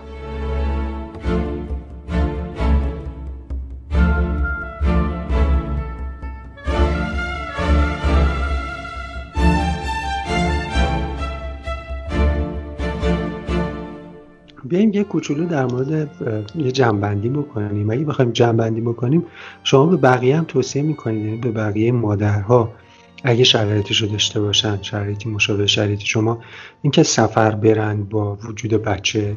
اصلا بچه رو محدودیت می‌دونید. تهش اینه که آیا اصلا بچه محدودیت هست؟ به نظر من که بچه محدودیت نیست. ولی این همش به توانایی پدر مادر میزان همکاری پدر مادر و صبرشون بستگی داره. اینو مثلا نسخه نمیشه واسه همه پیچید. مثلا من بگم که نه خیلی خوبه برید و فردا همه بلنشن برن منو فوش بدن. چون سختی های خودشو داره واقعا. و و همراهت هم باید واقعا همکاری کنه یعنی اگه همسر من مثلا کسی بود که می‌گفت خب من کل هفته رفتم سر کار خسته بودم. الان تو سفر می‌خوام استراحت کنم. یا من کل مسیر رو رانندگی کردم. الان دیگه من می‌خوام اگه همچین مثلا جوابایی داشت واسه من خب منم میبریدم دیگه. ولی خب این همیشه این همکاری هستش. یعنی می‌تونم بگم تو سفر علی بیشتر پوشک عوض می‌کرد. علی بیشتر حواسش به غذا دادن ویهان بود. بیشتر سرش رو گرم می‌کرد.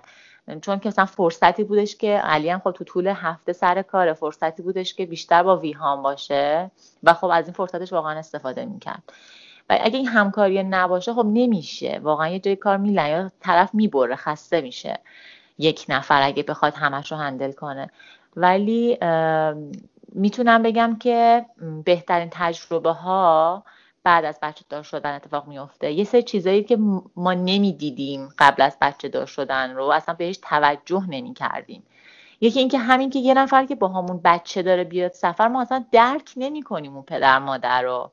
این خیلی مهمه. من قبل از اینکه بچه دار بشم دوستانی داشتم که با بچه می اومدن سفر ولی ما اصلا درک نمی کردیم که مثلا یکم کمکشون کنیم یکم مثلا بچه رو نگه داریم یکم همبازی بشیم با بچه بزنیم پدر مادرم نفس بکشه. ما اصلا به این چیزا فکر نمی کردیم یا اینکه مثلا صدای موسیقیمون رو کمتر کنیم یا یه سری آه شعرهایی بذاریم آهنگایی بذاریم موسیقی بذاریم که بچه هم دوست داشته باشه.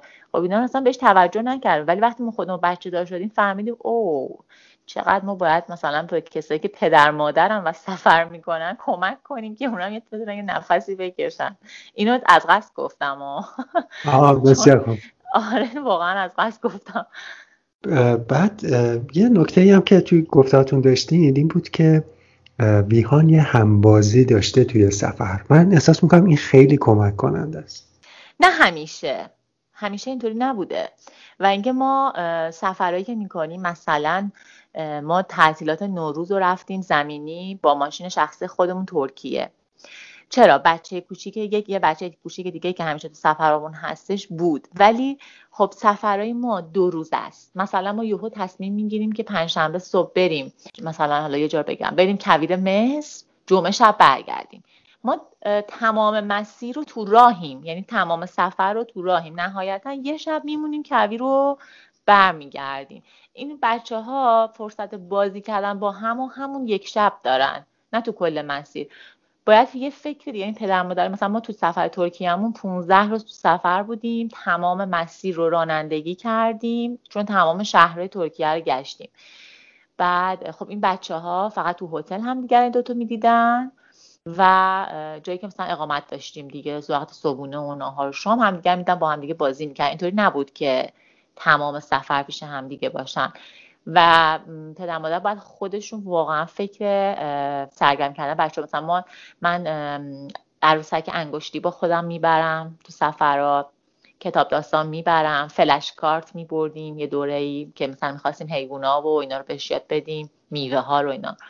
بعد و ماشیناش هم که عشقشن. یعنی ماشیناش اگه باهاش باشن انگار تو خونه است. هیچ فرقی براش نداره. ماشیناش هم که همیشه توی کوله پشتی ده دوازده تا ماشین رو سوار می‌کنه. یعنی ما یه فضا هم باید واسه ماشینای ویهان داشته باشیم.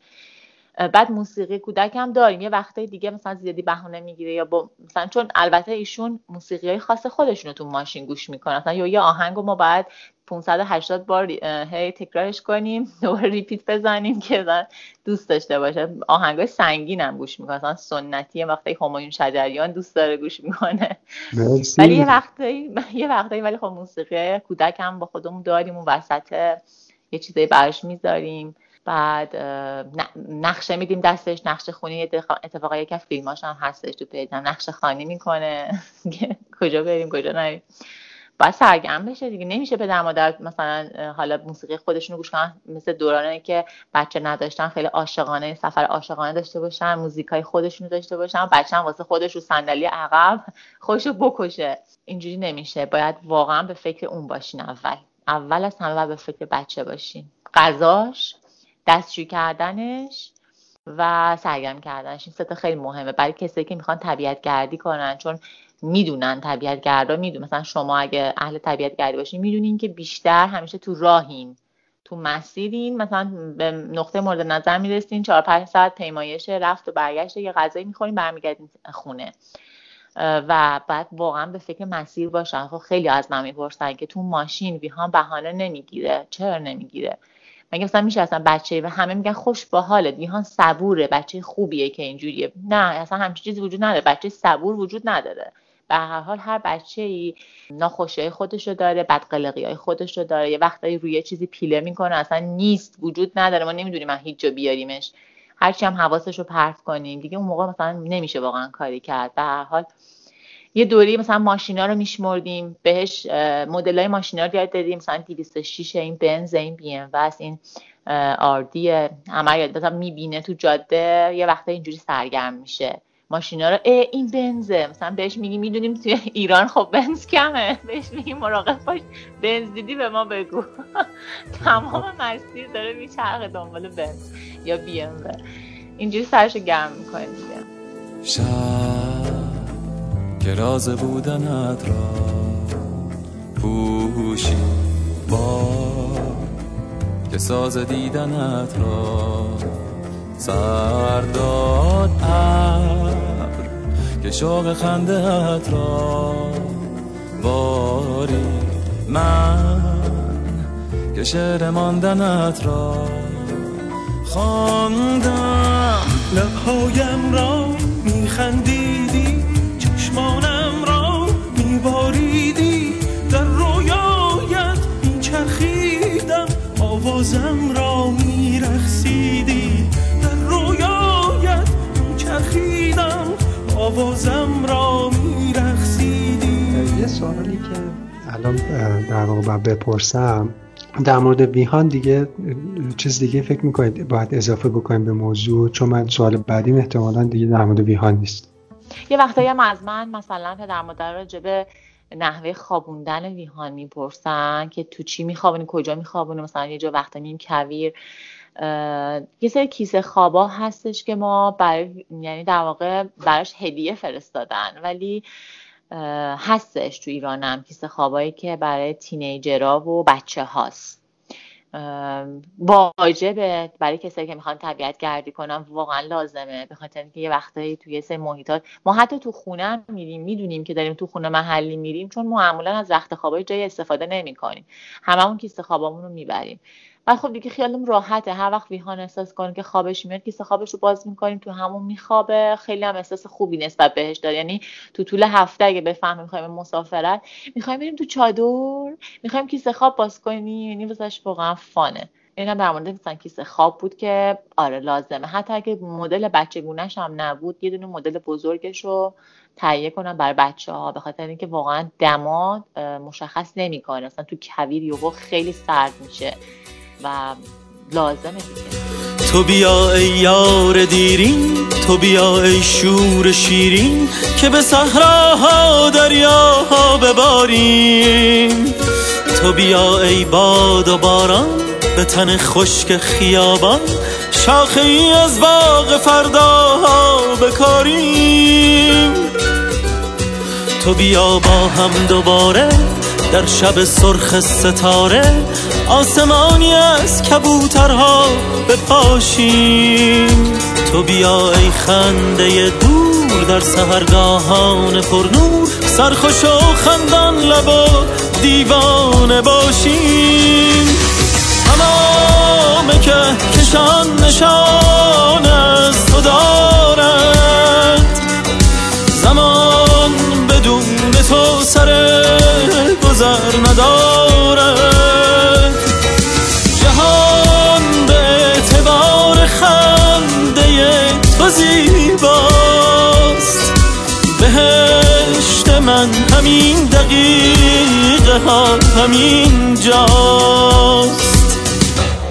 شما همیشه توی این صحبتاتون تو الان در مورد این صحبت کردید که با گروه سفر می‌کنید. همیشه سفراتون گروهیه دیگه تنهایی یا سفر رفتید خیلی کم پیش اومده که مثلا ستایی بریم. خیلی کم پیش اومده. شاید مثلا در سال دو, دو بار سه بار پیش اومده. یا اینکه مثلا یه ماشینیم کامل پر میشیم. یا اینکه مثلا دو سه تا ماشین میشیم چند تایی میریم. مثلا جاهای دورتر رو سعی می‌کنیم که بیشتر بشیم جمع بشیم که مثلا حالا یه فرصتی هم باشه که دوستامون رو دوباره ببینیم به کسی توصیه می‌کنید که بدون راهنما مخصوصا تو طبیعت در واقع بره طبیعت گردی؟ نه اصلا ابدا ما خب خودمون خیلی جاها رو نمی‌شناسیم و بلد نیستیم ولی خب از دوستانمون هستن که حرفه‌ای هم مثلا یه سری مسیر رو شناسایی کردن از قبل می‌دونن که کجاست چیه چی داره چی نداره شبش چی جوریه روزش چی جوریه. سعی می‌کنیم واقعا قبلش اگر هم مثلا یه جای جدید باشه حتی اگه بگن که بلدیم ما خودمون تو مثلا برنامه که میریزیم نگاه می‌کنیم آخر هفته دما اونجوری چجوریه بارندگی میشه یا نمیشه؟ بعد اون محدوده مثلا جنگلش چجوریه بیابونش چجوریه خودمون باید کلی بسنجیم. ولی اینجوری نیست که بدون لیدر نه خیلی جا. مثلا طبیعت واقعا ما خودمون یک بار بدون راهنما یا بدون دوستامون رفتیم. در واقع من با خواهرم و شوهر خواهرم همسرم ویهان رفتیم جنگلای لفور توی شیرگاه. بعد می‌خواستیم آبشار ترز آبشار ترز هم من قبلش کلی بررسی کرده بودم مسیر رو در بودم راهنمای محلی می‌خواست ولی دیدم که خب خیلی رفتن و مسیر پاکوب داره مشخصه. بعد دیگه رفتیم. رفتیم. کل مسیر اوکی بود تا رسیدیم به رودخونه. رودخونه بابله یه رودخونه خیلی پهن و خروشانیه.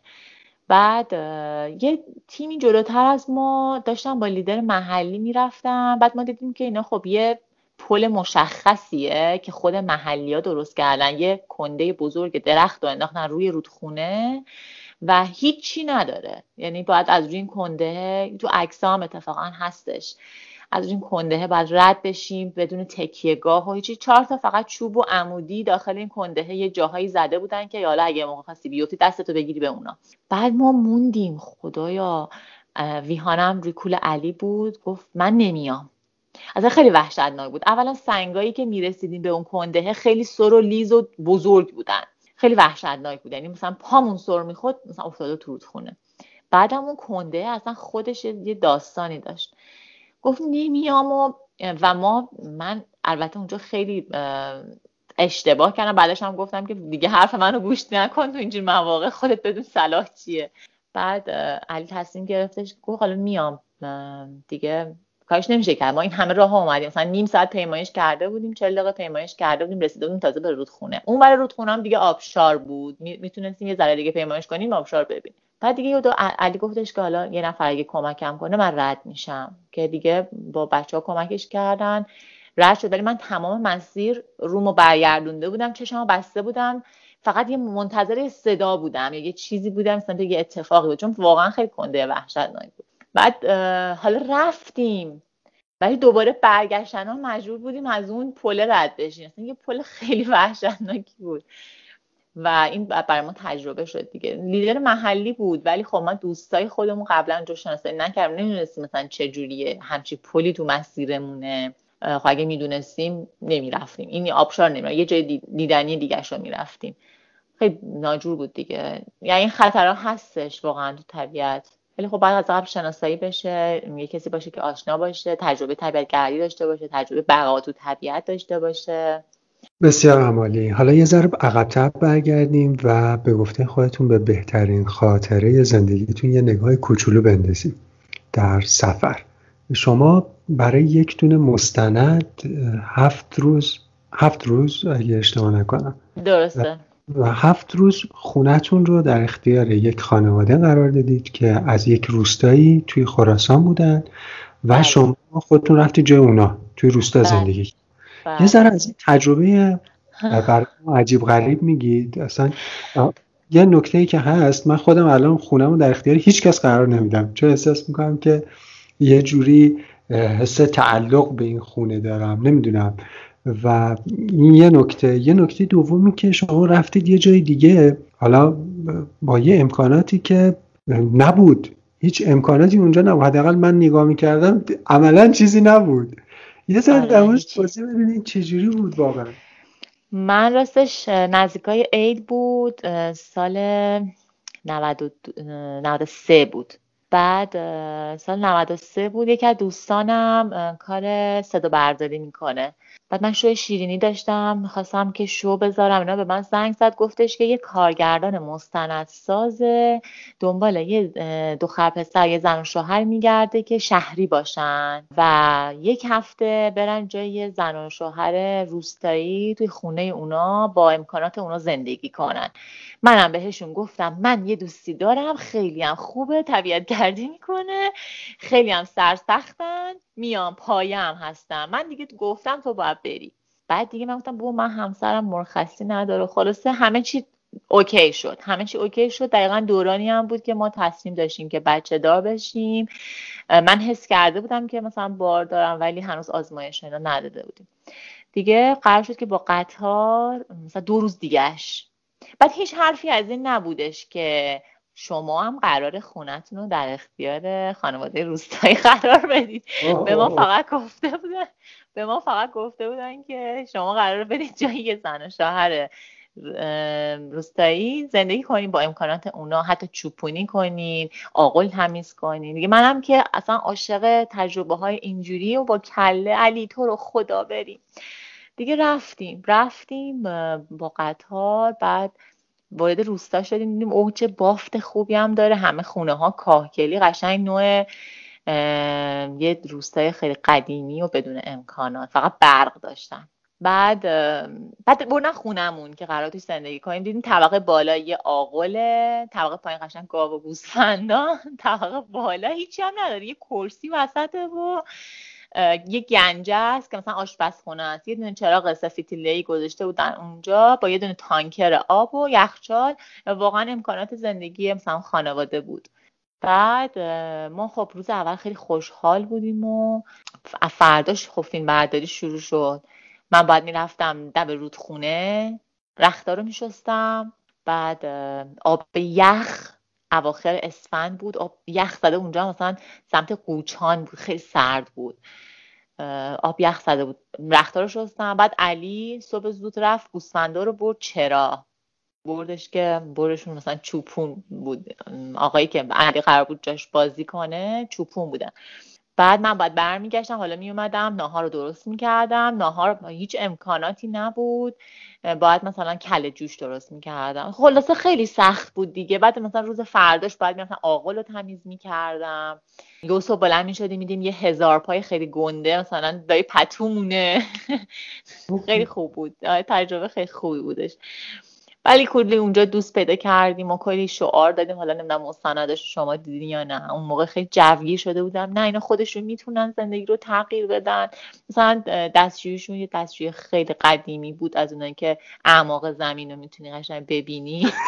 بعد با مثلا یه آفتابه یه پاره پوره یه که آب نمی‌رسید. یعنی آب پر می‌کردی می‌رسیدی به دستشویی چون دستشویی شیر نداشت. بعد آب از بیرون پر می‌کرد. تا برسی به دستشویی آفتابه آبش کاملا خالی شده بود. همچین داستانی بعد اصلا می‌خواستیم همون باید از روز قبلش به همسایهشون می‌گفتیم نفت میریخت توی آب گرم کن آب گرم می‌شد. بعد دقیقا همون چسبیده بود به آقل فقط باید شب می‌رفتی. چون تو طول روز زن همسایه نبودش. مثلا شب می‌تونستی بری همون. و ما اون هفت روز همون نرفتیم. علی رفت سرش رو شست. فقط و شبا می‌رفتیم ته حیات کنار آقل همون می‌کردیم. خلاصه داستانی داشتیم دیگه. بعد اونجا ما تازه کارگردان به ما یواش یواش گفتش که خب حالا خانواده قراره که بیان خونه شما و شما جای شما بازی کنن. بود بابا نمی‌تونم. مثلا خانواده بودن که شهر مثلا تجربه تهران گردی رو نداشتن تجربه مثلا کار با ف... بعد کارهایی که من می‌کردم و انجام می‌داد. بعد با فر کار می‌کرد شیرینی میپخت با ماکروفر کار می‌کرد. بعد خیلی داستان داشتن دیگه اون بنده خدا هم اینجا خیلی اذیت شدن. مثلا همسرش خیلی دوست داشتن که بیان یه روزی تهران زندگی کنن. بعد دیگه مثلا پشیمون شدن. چون شوهرش اومد تهران گفت من می‌خوام برم مسافر کشی کنم. بعد خیلی اینجا اذیتشون کردن که برای چی اومدی اینجا؟ جای ما رو گرفتی. حالا تو فیلمش همه این داستان ها هستش. خلاص اونم خیلی اذیت شدن و منم که در واقع اوایل بارداریم بود. یعنی تا وقتی که برگشتیم تهران دیگه بلافاصله من بعدش رفتم آزمایش شدم دیدم باردارم. بی اعصاب. خیلی داستان داشتیم خلاصه. خب تجربه خیلی خوبی بود ولی. راجع به این فیلم یه سوال بپرسم. توی فیلم هستش که شما ظاهرا همزمان این اتفاق میفته. یعنی همزمان که شما میرین توی روستا اون خانواده میان تهران. پس این همزمان نبوده نه؟ نه همزمان نبود. چون که خب ما که اصلا نمی‌دونستیم مثل اینکه معمولا اجازه نمی‌دادن که همچین چیزی بشه اصلا کسی بیاد جای اینا زندگی کنه و بعد ما نمی‌دونستیم همزمانم نبود. چون ما داشتیم توی خونه اونا زندگی می‌کردیم و خب واقعا اونا تمام سرمایهشون گوسفنداشون بودن. و نمی‌تونستن گوسفنداشون رو ول کنن و مثلا یهو چندین روز بیان بدون خبر. بعد اونا با ما موندن اونجا ولی توی یه خونه دیگه یه جای دیگه زندگی که توی یک خونه اقوامشون زندگی می‌کردن. ولی خب حواسشون همش به گوسفند چون دو تا از گوسفنداشون مریض بود. مثلا باید شب میومدن آمپورش می‌زدن. هر دو ساعت یه بار باید بهشون آمپور می‌زدن که وقتی اینا تلف نشن. نگران بودن دیگه. اون همونجوری که مثلا ما هم نگرانیم که مثلا خونمون رو دست کسی نده هم همه زندگیشون و سرمایهشون همون گوسفنداشون بودن.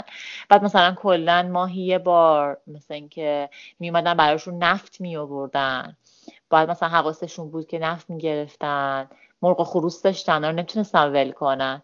بعدم اینکه به ما اونجا گفتن ما تازه اونجا قبول کردیم ولی خب من خیلی شاکی بودم چون مثلا قبلش نمی‌دونستم و اینا. ولی بعد چون خیلی دوستشون داشتیم. سه تا بچه داشتن خیلی سه تا بچه دوست داشتنی داشتن واقعا خیلی برامون عزیز بودن. بعد دیگه اومدیم ما هم خب من یه عالمه سفارش شیرینی داشتم. مثلا نمی‌دونستم قرار تازه اون هفت روز که تموم شد هفت روز دیگه هم مثلا مهمونداری کنم. اواخر اسفندم بود من باید شیرینی ها رو تحویل می‌دادم. بعد دیگه خیلی عصبی شده بودم اون دوران دیگه. تو فیلمه دیگه اون آخراش معلومه. من اصاب ندارم. خدافزی هم نمی کنم ولی تجربه خوبی بود. اونا هم خیلی اذیت شدن. اونا مثلا با بچه هاشون دچار مشکل شدن. مثلا دخترشون خیلی جوش تغییر کرده بود. مامانه دیگه مثلا همش باید با دختر دعوا می‌کرد که مثلا هجابتو درست کن. حالا دختر رفت تو فروشگاه لاک می‌خرید مام می‌خرید. اونا هم از این مشکلات داشتن. عجب حکایتی بوده. من اول به همه کسایی که این پادکست گوش می‌کنم توصیه می‌کنم که اون مستند رو ببینم. مستند خونه به خونه بود. بله برای آقای امیرت هر سهیلی. آره اصلا سرچ بکنن. فکر می‌کنم که توی اینترنت راحت می‌تونن پیداش بکنن و نگاش بکنن. خیلی هم مستند جذاب و جالبی بود. من بذارید یه گریز از همین مستند بزنم و به علی آقا برسیم. یه جایی هست توی این مستند اون بنده علی باید میرفتش چوپونی می‌کرد درسته؟ بله بله. یه جایی از این آقایی که داره مثلا علی رو راهنمایی می‌کنه می‌بره که سوار اولاغش بکنه. بعد به علی میگه که مثلا سوار شو. علی میگه نه با حیوان اذیت میشه. این چه کاری آخه؟ خیلی صحنه برای من دوست داشتنی بود. ارتباطی که در واقعش برقرار می‌کرد. بعد اونجا من در واقع توجه هم به شخصیت خود علی رفت. یعنی جلب شد. و حالا نمی‌دونم درست میگم من کلا آدم انسان شناسی نیستم. اصلا نمی‌تونم راجع به دیگران قضاوتی بکنم. ولی فکر کنم که علی یه ذره مخصوصا از شما ساده تر می‌گیره موضوعات رو راحت تر باشون برخورد می‌کنه. حالا نمی‌دونم بخاطر برای مرد بودنشه. چون من اصلا خانم من خودم اصلا فکر نمی‌کنم که با موضوعات دارم ساده برخورد می‌کنم. ولی همیشه خانمم هم میگه که تو بیخیالی. تو خیلی بیخیالی. و احساس می‌کردم که این دیالوگ رو ممکنه شما هم به علی بگید بیخیال نیست اتفاقا اصلا. ولی اتفاقا سعی می‌کنه که منم قانع کنه که این دیگه چیز پیش و پا افتاده اصلا برات مهم نباشه. همیشه به هر مشکلی که می‌خوریم سعی می‌کنه که من قانع کنه که اصلا این مهم نیست به این چیزا فکر نکن مگه مثلا چند روز حالا زنده ایم ولی بیخیال نیست. یعنی پس ذهنش ذهنش درگیره ولی مسائل ساده می‌گیره. همونجوری که خودتون میگین ساده می‌گیره. مثل من خیلی پیچیدش نمی‌کنم و خوبم. بود به نظر من حالا کلا شخصیتش طوری بود که حداقل توی فیلم خیلی خوب با موضوعات برخورد می‌کرد. با به قول شما با همین سادگی گرفتن هم خوب با بقیه ارتباط برقرار می‌کرد. درست. عاشقش بودن تو روستا دیگه. یعنی پاشو که میذاشت بیرون در. سلام علی آقا. و من میگم چرا به من سلام نمی‌کنن عاشق علی بودن دیگه. هر جا میاد کلی اونجا دوست پیدا کرده و بعد از زورا میومدن میبردنش کنار آتیش. جا یه استراحتگاه داشتن اونجا مرداشون واسه خودشون بلزارا می‌رفتن اونجا ولو می‌شدن و می‌گفتن میخندیدن و میمدن دنبال علی علی رو خودشون میبردن. همشون دوست حتی هنوز باهاشون در ارتباط یعنی با دو تاشون هنوز در ارتباطه تا اگه کاری از دستش بر بیاد براشون می‌کنه. اصلا با اون خانواده شما دیگه بعدش در ارتباط بودی؟ در حد حال احوال کردن چرا یه وقتی مثلا تو واتساپ تلگرام اینا یه وقتی پیام میدن؟ چون دخترشون سن دبیرستان بود. بعد خیلی مثلا جذب من شده بود. یه وقتی بهم پیام میدن یه بارم قرار بود بیان تهران پیشمون که نشد نیومدن. یعنی اومدن بعد دیگه فامیلاشون چند تا فامیلاشون کرج بودن تا نذاشتن دیگه اینجا بیان. ولی دوستشون داریم. خیلی دوستشون داریم. من, من از شخصیت فرهادی اون بچه کوچیکی من خیلی آره، از اون خوشم بود، آره. با قشنگ با لهجه خراسانی صحبت می‌کرد. با همون. لهجه بچگانه و خراسانی خیلی خوب صحبت می‌کرد. آره دقیقا. فرهاد خیلی دوست داشتنی بود. خیلی خوب بود. یه چند تا آخرین سوالات هم در مورد این قضیه بپرسم در واقع در مورد این هفت روز اقامت. یکی در مورد داستان فرعی بود که توی اون قصه اتفاق افتاد. مثلا اون خانومه بود که می‌خواست رکورد گینس بزنه. آها آره. اون رفت بالاخره کربلا یا نه؟ بله همین یک ماه پیش رفت کربلا. اتفاقا می‌خواستن بیان تهران. از تهران برن یعنی سوار این کاروانا بشن برن کربلا. بعد قرار بود بیان خونه ما. قرار بود بیان خونه ما. ساعت تقریبا دو سه رسیدن تهران. مثلا فکر می‌کردن یازده می‌رسن. بعد دیگه مستقیم فامیلشون اومده از کرج برده بودشون پیش خودشون. ولی بالاخره رفتش کربلا. اونا حتی توی کلیدر مستجر یه خانم پیری بودن. طبقه بالای خونه اون زندگی می‌کردن. یه اتاق داشتن زن و شوهر. بعد بچه دارم نمی‌شدن دیگه. م، همسرش مشکل داشت بچه دار نمی‌شدن.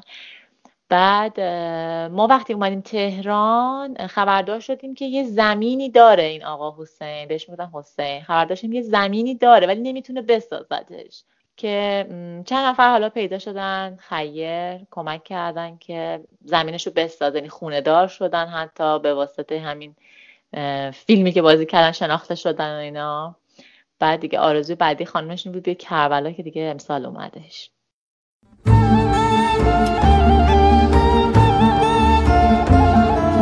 علی و سحر قراره یه هفته برن روستا و به جای خانواده یک کربلایی زندگی کنن. آرزو. هم خودم هم همسرم که توی دوران بازنشستگی به روستا زندگی کنیم. از صبح تا شب چهار تا نباشن. خودتون حال باری کار خانواده ای کربلایی هم راه افتادن به جز کربلایی بقیه برای بار اول که میرن اون تهران. وقت من گوشت مرغ بخوام تا چی کار کنم؟ مرغ مرغ بکشم؟ والا میگم من از شهرستان آمده اینجا واسه بکشی. خود کردی. بی خود کردی که. موضوع اسباب خودم آه، انداختمش.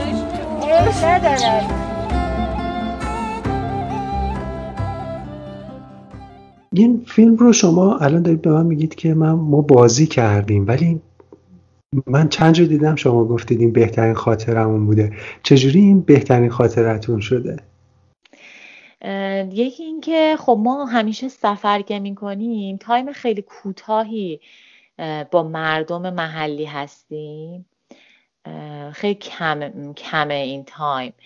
بعد هیچ وقت تو عمق داستان نبودیم توی خود زندگیشون نبودیم. مثلا توی خیلی از شهرها می خیلی روستاها میریم می‌بینیم مثلا دارن به سختی زندگی می‌کنن.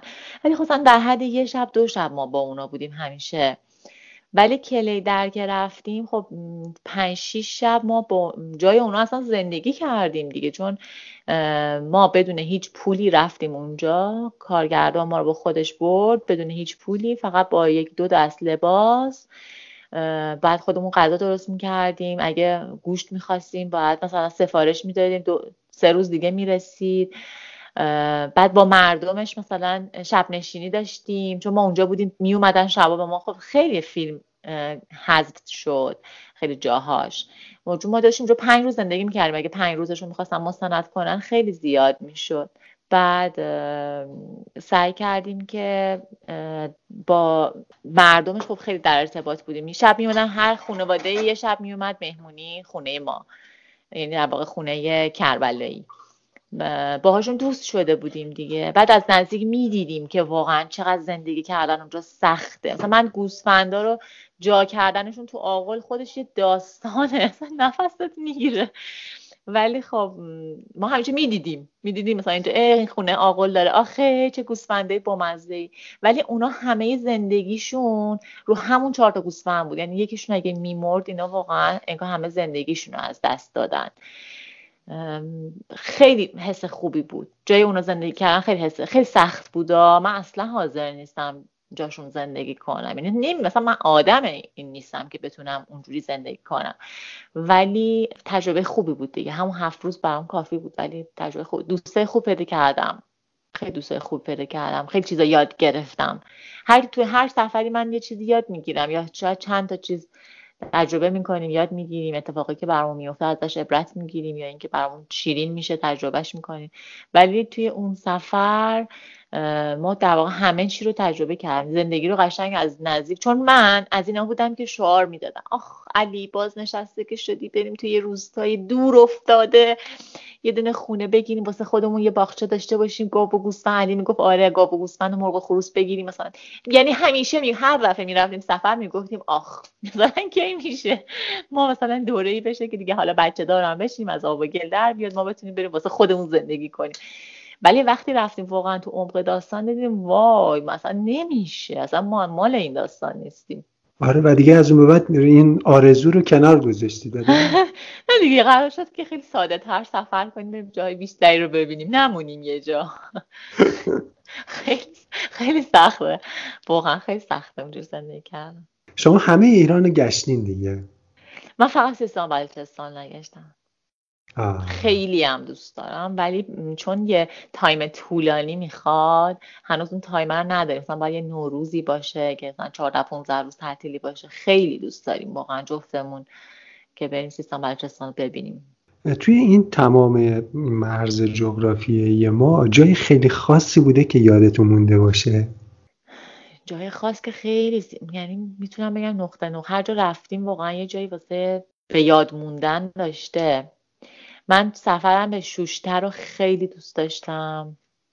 چون که اصلا فکر نمی کردم که یه همچین جای سرسبز و شرجی و خوشگلی باشه. و مردمانش رو واقعا دوست داشتم. همه ایران واقعا مردمان خیلی خوبی دارم. ولی شوشتر رو خیلی دوست داشتم. خاطرات خوبی هم ازش دارم. همدان هم پس اومدین دیگه. همدان شهر ما. بله بله بله. همدان. نهاوند رفتم همدان رفتم. اون لالجین و اینا رو همه رو گشتم. قاره علی صدر. آره قاره علی صدر که مال میگم اون اینا مال دورانیه که ما تاریخ کردیم این کردیم. زیاد طبیعت کردیم نمیگه میگم جای معروف رو مثلا می‌دیدیم. قدیم خیلی سال پیش رفتم. نه سال ده سال پیش رفتم ولی همدان خوب گشتم. خیلی هم عالی. من برای آخرین سوالا دارم آماده میشم و تقریبا میشه گفت آخرین سوال آخرین سوال اینه که این تبلیغ شامپو هست میگه. مارکو برای ما چه آورده اید. اینو شنیدین تبلیغشو؟ نه نشیدم. این تبلیغ شامپوه. حالا ما اسم خب. نمیم تبلیغ بشه که مارکو پولو میره میچرخه این و من و خب. به شهر خودش ونیز میاد. و ازش می‌پرسن که مارکو برای ما چه آوردی مارکو هم مثلا میگه از ایران زمین برای شما شامپو آوردم. حالا شما از ایران زمین برای ما چه آوردی از ایران زمین؟ واقعا هر نقطه نقطهش برای آدم یه تجربه است یه خاطره است. و هر شهری واسه خودش سوقات خاص خودش رو داره. صنایع دستیمون که اصلا واقعا بی‌نظیره. یعنی ما تو ترکیه هر جا گشتیم دیدیم هیچی واقعا فرش فرش ایرانی رو میفروختن اونجا و توی همون کابادوکیا که دیگه خیلی توریستی ترین شهرشونه توی فرش فروشی هاشون مثلا چون به فرش خیلی علاقه دارم. یعنی اولین چیزی که جذبش میشم تو هر شهری فرششه. چون خودم مثلا قالی بافی کردم و اینا. بعد می‌رفتیم می‌دیدیم نفیس ترین فرشاش مال ایرانه. واقعا صنایع دستی ما رو هیچ کجای دنیا می‌تونم بگم نداره. چون من خودم صنایع دستی کار کردم و واقعا می‌دونم هنر ایران واقعا خیلی زیاده. میوه هامون هر شهرش. من واقعا کردستان الان گفتیم که کدوم شهر؟ کردستان واقعا یکی از بهترین سفران بود که رفتم و قبلتر رفته بودم یعنی اوایل ازدواجم رفته بودیم مثلا همین یه تاریخ گردی کرده بودیم و مثلا سقز و بانه رو سر زده بودیم که مثلا همه میرن. ولی امسال توی اردیبهشت ما رفتیم کردستان. می‌تونم بگم واقعا هم همه ایران واقعا خیلی خوبن ولی واقعا مردم کردستان اصلا یه چیز دیگه واقعا یه دیگه. اصلا انقدر خونگرم و خاکی و بجوش اصلا من فکر می‌کردم خیلی مثلا خودش مثلا خودشون رو خیلی دوست داشت. مثلا خیلی کردا مثلا از لورا خب یه کمی نژاد خودشون رو بیشتر دوست دارن. ولی واقعا کردستان خیلی به ما خوش گذشت. خیلی محصولاتش خوب بود. خیلی غذاهای خوشمزه داشتن. طبیعتش هم که بی‌نظیر بوده اصلا نمی‌تونم بگم. یعنی بازم اگه برنامه کردستان باشه میرم چون هنوز خیلی جاهاش مونده که نرفتم و خیلی دوست دارم که بیشتر بمونم اون منطقه ببینم که دقیقا فرهنگشون مثلا من هنوز موفق نشدم. مثلا رقص. توی عروسی اتفاقا مثلا یکی از دوستای صمیمیمون کرد. عروسیشون رفته بودم. ولی دوست دارم. مثلا اون محلی ترینش رو یه سری جشن دارن که رقص محلی خودشون دارن. غذای محلیشون من کردستانم خیلی دوست داشتم. و واقعا همه جای ایران همینطوره. ما هر شهری که رفتیم هی اومدیم ازش و گفتیم وای اصلا این بهترین سفرم بود. هر دفعه میریم همینو میگیم. مثلا تبریز که رفته بودم. وقتی برگشتیم گفتیم وای این مثلا بهترین سفرم بود.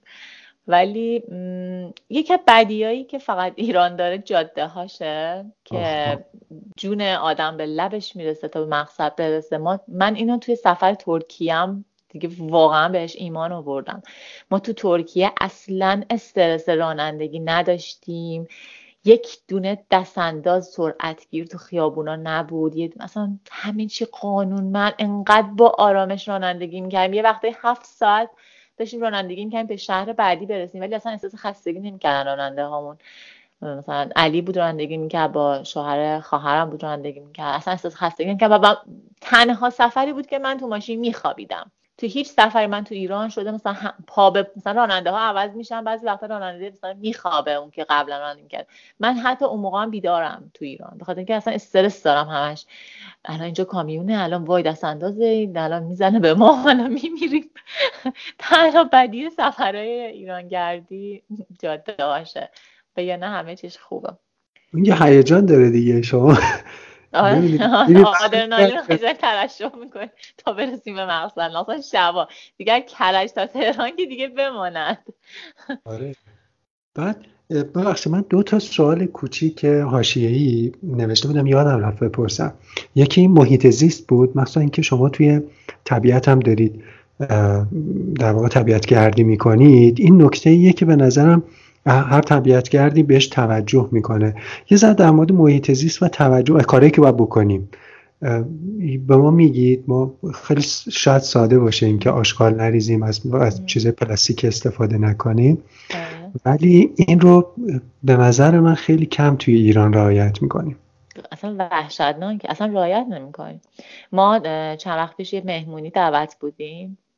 یه جشن تولد بود. بعد خب فرشا رو جمع کرده بودن یه سالن بزرگ بود و می صندلی اینا. بعد وسط مهمونی چراغا روشن شد. من دیدم زیر صندلی ها لیوان و بشقا تو مهمونی. بابا دو قدمه یعنی تا دم سطل آشغال دو قدمه چون تاریک بودن همه مثلا دیوانه و پیش دستی ها و بشقاباشون بودن زیر صندلیشون یا پرت کرده بودن. با دستمال کاغذی وسط سالن بود که. و این مسئله خیلی فرهنگ سازیش هم ضعیفه توی ایران. یعنی ما یه سری شهرها میریم مخصوصا شهرهای شمالی وحشتناکه. یعنی جنگلامون که اصلا افتضاح یعنی هر جایی که میریم دیگه بکرم بوده میریم مثلا خود شهرداری تمام زباله ها چون مشخصه کامیون اونجا خالی شده. این دیگه مردم نبودن که مثلا یه جای بطری افتاده باشه. کامیون مثلا زباله و پوشک و پلاستیک و اینا ریخته توی مثلا وسط جنگل. به نظر من باید واقعا از مدارس از سنه خیلی کمتر خیلی وقتا شده ما انقدر عصبی شده مثلا ماشین جلوی یه دفعه شیشه رو میده پایین موز پرت می‌کنه. بطری شیر کاکائو رو چند وقت جلو دریاچه چیتگر یعنی ما داشتیم از یه فرعی خارج می‌شدیم بریم تو اصلی و دیدیم. ماشین جلوی شیشه رو پایین بطری شیشه شیرکاکائو رو انداخت وسط خیابون. بابا دو قدم اینجا دیگه شهر دو قدم جلوتر سطل آشغاله دلمون نمیسوزه. یعنی اصلا بهمون نگفتن. تو هیچ زمینه ای برای مصرف سوختمون برای مصرف انرژیمون برای نگه داشتن طبیعتمون. به این فکر نمی‌کنیم که آقا بچه های ما هم قرار اینجا زندگی کنن. فکر نمی کنیم دیگه. من همیشه کیسه فریزر که با خودم برمیدارم مثلا اون موقع که ویهان نوزاد بود پوشکش رو دائم عوض کردیم من تو همون ماشین پوشک رو عوض می‌کردم. تو یه دونه کیسه پلاستیکی سفت میپیچیدم. تو ماشین میمون تا ما به یه پمپ بنزینی جایی بمونیم. یعنی من بوی اون رو تحمل می‌کردیم. مثلا چقدر ما ده دقیقه دیگه بالاخره می‌رسیم پمپ بنزین دیگه. ولی مثلا من دیدم که شیشه رو میدم پایین پوشک رو پرت می‌کنم وسط خیابون. بعد مثلا ما کیسه زباله داریم همیشه تو ماشینمون داریم. اون محیطی هم که میریم سعی می‌کنیم غیر از اینکه آشغال خودمون جمع کنیم حالا اگه قبلا مثلا تیمی اومدن اونجا چیزی جا مونده برش داریم. ولی خب مثلا چقدر میشه آشغال تو طبیعت مگه جمع کرد؟ مثلا چقدر دیگه جا داریم که اون آشغالا رو برگردونیم برسونیم به یه جایی که حالا بتونیم بندازیم تو سطلی چیزی نمیشه دیگه این محدودیت داره. و این مسئله مثلا من تو تبریز اینو اصلا ندیدم. خیلی حتی روستاهاش هم که رفتیم تو کردستان واقعا کردستان تمیز بود. خیلی تمیز بود. که هممون می‌گفتیم یعنی به هم می‌رسیدیم می‌گفتیم اینجا خیلی تمیز نیست. تعجب می‌کردیم. مثلا یه روستا ما رفتیم که الان یادم نیست اسمش چی بود که لک لک ها اونجا هستن. انقدر این روستا تمیز بود اصلا آدم لذت می‌برد. ولی منطقه های شمال کشور وحشتناک. حالا چون بیشترم توریست خب میره اونجا. دیگه تا آخر هفته میشه میگن که خب بریم شمال. ولی من احساس می‌کنم خود منطقه های اونجا هم باید دل بسوزونن. حالا درسته که مسافران باید دل بسوزونن ولی منطقه کسی که داره اونجا زندگی می‌کنن باید دل بسوزونه. وقتی مثلا تو یه روستای بکر میدی که حالا هنوز توریستی پاش به اونجا نرسیده کنار مزرعه پر پلاستیکه پر آشغاله خب یعنی منطقه خودش هم دل نمیسوزونه دیگه. باید واقعا فرنگسازی بشه و همش گفته بشه فکر می‌کنم.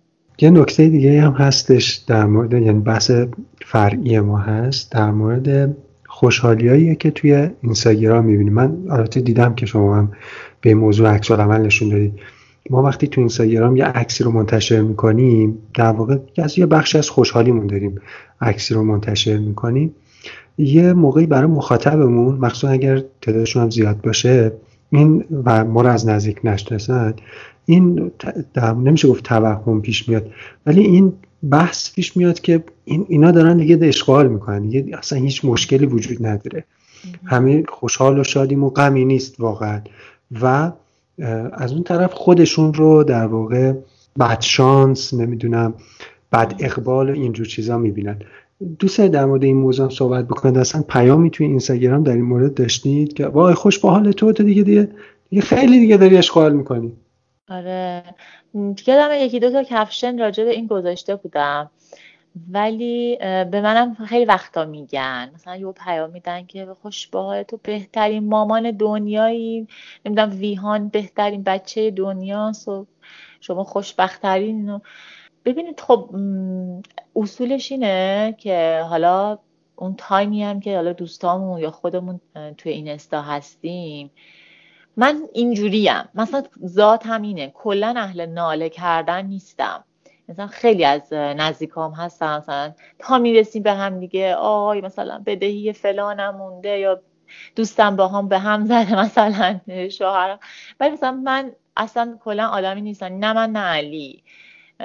از یه مهمونی وقتی میایم بیرون اون مهمونی برامون تموم شده. همون جایی که خدافزی کردیم اون مهمونی هم تموم شده. دیگه بخوایم راجبش حاشیه هاش بشینیم حرف بزنیم یا اینکه بشینیم حالا قرب اصلا این تیپی نیستیم. من توی این استان بیشتر سعی می‌کنم که یعنی خیلی ها اینجوری که لحظه های خوششون رو منتشر می‌کنن. هم یه انرژی یعنی خیلی به من پیام میدن که خیلی انرژی خوبه. واقعا مرسی. از این ما میایم page تو می‌بینیم سر حال میایم انرژی می‌گیریم. میریم می‌خوایم بریم بچه دار شیم. نمی‌دونم می‌خوام من می‌خوام ازدواج کنم به خاطر که تو page تو رو دیدم فهمیدم که نه اینجوری هم نیست. و خب این خودش حس خیلی خوبیه. این خودش هم برای منم انرژیه. تا اینکه حالا مثلا من بیام حالا برای مثلا 23 هزار نفر ناله کنم که چی بشه. یا از لحظه تلخم من تقریبا 6 سال پیش مامانم از دست دادم. تو اوج جوونی. خیلی وقت دلم می‌گیره. آره مثلا پنجشنبه ها یا وقتی مثلا یه وقتی واسش حلوا درست می‌کنم دلم می‌گیره. ولی دوست ندارم که مثلا از یه همچین چیزی همچین شرایطی عکس بذارم که حالا بقیه هم بیان بگن یا دلشون برای من بسوزه یا حالا هرچی ولی اصلا لزومی هم نمی‌بینم. دلم می‌خواد اگه یک ساعت هم قراره که حالا وقتم تو طول روز یا نیم هم قراره تو طول روز وقتم تو اینستا باشم page ایی هم همیشه دنبال می‌کنم که page ای خوبن. انرژی مثبت ما به اندازه کافی تو جامعهمون مشکلات داریم غم داریم بدهی داریم طلاق داریم هزار و یک جور چیز داریم. از این page ا هم زیاد زیادن اتفاقا که همیشه ناله می‌کنن. من حتی page ای سیاسی رو هم follow نمی‌کنم. مگر اینکه دیگه مثلا page ای خبری. یه زمان حتی بی بی سی رو هم follow کردم. بعد دوباره دیدم که یا حالا هر page ی رو اخبار رو دنبال نمی‌کنم. چون که واقعا روم انرژی بدی می‌ذاره دیگه. حالا دنبال کردن قیمت دلار مثلا حالا می‌تونه چه سودی واسه من داشته باشه غیر از اینکه بهم استرس بده. کلا هم شخصیت دارم. به خاطر همین سعی می‌کنم که لحظات خوب رو بذارم یا اگرم لحظه رو می‌ذارم به کسی انرژی بده یا مصممش کنه. مثلا من پیجم و کلا بعد از اینکه ویهان دنیا اومد عمومیش کردم. به خاطر اینکه دوست داشتم خیلی دوستان بودن که همسنم بودن ازدواج کرده بودن. نمی‌خواستن بچه داشتن نمی‌خواستن ازدواج کنن سفر نمی‌رفتن. خیلی دوست داشتم که بهشون نشون بدم که بابا میشه. فقط تو عکس و فیلم های خارجی نیستش. تو همین ایران خودمون با همین امکانات خودمون می‌تونیم که بریم با بچه بگردیم. و واقعا آخر هفته خوبی داشته باشیم. حالا مثلا جمعه رو از صبح تا شب بمونیم تو خونه که چی بشه؟ یا هر روز مهمونی باشیم که چی بشه؟ حالا مثلا چه اتفاقی میفته چیزی به علممون اضافه میشه به تجربه هامون اضافه میشه؟ نه. خیلی دوست داشتم بیشتر اینو. به خاطر همه هر کی میاد به میگه که می‌خوام باهات مثلا live داشته باشم راجع به اینجور مسائل صحبت کنم سری قبول می‌کنم. یا میگه مصاحبه مثلا سری قبول می‌کنم. چون دوست دارم که بیشتر راجبش توضیح بدم. اگه کسی اطلاعاتی می‌خواد بهش بدم که واقعا انقدر سخت نگیرن. بچه دار شدن و ازدواج کردن و سفر رفتن و بعضی باید فقط دوست دارن لاکچری سفر برن. هتلشون رزرو شده باشه بهشون سخت نگذره. بعد میگن که ای تو چجوری داری هر هفته میری سفر؟ ما سالی یه بار میریم سفر کلی بهمون فشار میاد از مالی. میگم خب من هزینه ای ندارم. من غذامو اینجا درست می‌کنم می‌برم اونجا مواد غذایی اولیه رو می‌خرم خودمون آشپزی می‌کنیم خونه محلی می‌گیریم با چند تا دوستمون میریم قیمت خونه رو شیر می‌کنیم تو چادر میخوابیم فقط یه هزینه بنزین داریم. مثلا همه به من گفتن تو چجوری 15 روز رفتی همه شهر ترکیه رو گشتی؟ مگه شغل چیه؟ مگه مثلا درآمد چقدر بعد من میگم بابا من واقعا درآمدی نداریم. ما واقعا قشر متوسط خیلی خیلی یعنی متوسط رو به پایینیم. آدم پولداری نیستیم و یا پسند آنچنانی نداریم. ما فقط سعی می‌کنیم که رستوران رفتنمون رو تو شهر کم کنیم. مثلا کاری که تو شهر مثلا مهمونی دادنمون رو کم کنیم. لباس خریدن آنچنانی نداریم یا اینکه گشتن آنچنانی نداریم. اینجا بریز به پاش نداریم. از این هزینه هامون می‌زنیم که آخر هفته بتونیم یه سفر بریم. و این برامون هم تجربه داره هم خاطرش برامون میمونه و همین که انرژی داریم برای اینکه ادامه بدیم. من همیشه دوست داشتم به خاطر همین پیجم اون می‌کردم. یعنی فقط تنها دلیلش این بود. یعنی اصلا دلیلش این که حالا بگم ببینید وای من چقدر خوشبختم دارم سفر می‌کنم هر روز. بعضی میان به من میگن که تو هر همیشه مثلا من تو طول هفتم یه موقع عکسای قدیمی رو می‌ذارم. بعد میگن که تو هر روز هفته آخه سفری از کجا میاری اولا که این پرسیدن این سوال اصلا زشته اشتباهه. حالا از هر جا. به هر حال هر کی روشی واسه زندگی کردنش داره. ولی حقیقتش اینه که خب این عکس ها تو طول هفته آپدیت میشه از قدیمه. مثلا من هر روز هفته نیستم. به بعضیاشون میشن توضیح مثلا یه آقای چند وقتیش به من گفتن که یه یه ذره خونه بمون. بذار ویهان احساس امنیت کن احساس احساس کنی یه جایی به اسم خونه وجود داره. بعد واسهش توضیح دادم. آخرم یه کپشن کپشن آخری که گذاشتم در مورد این بود که شما واقعا فکر می‌کنید که مثلا برای بچه بده این سفر رو. اولا که ما فقط آخر هفته و تعطیلات میریم سفر و بعضی تعطیلات سفر نمیریم. مثلا من تو آذر ما فقط اول آذر یه سفر داشتیم. دیگه سفر نرفتیم. چون این, این ماه هم من سفارش خیلی زیاد داشتم هم کار همسرم خیلی زیاد بود هم یه کار پزشکی داشتیم باید مثلا بیشتر میموندیم هزینه هامون زیاد بود. نرفتیم سفر این ماه همیشه هم اینجوری نیست که ما تو سفر باشیم. واسه اینجور داستانات هست دیگه تو این آره خیلی ها میان به من میگن که خوش به حالت. ای عشق ای عشق ای عشق همه بهانه از توست. من خاموشم این ترانه از تو. آن بانگ بلند صبحگاهی شبانه از توست. این زمزمه شبانه از توست.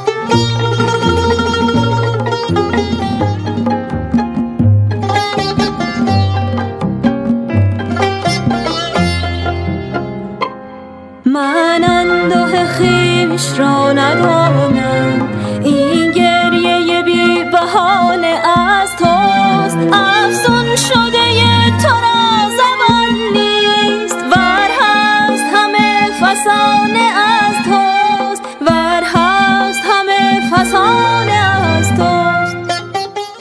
آخرین سوال این که همون در مورد آورده برای دیگران گفتیم آورده این سفرها برای شما چی بوده؟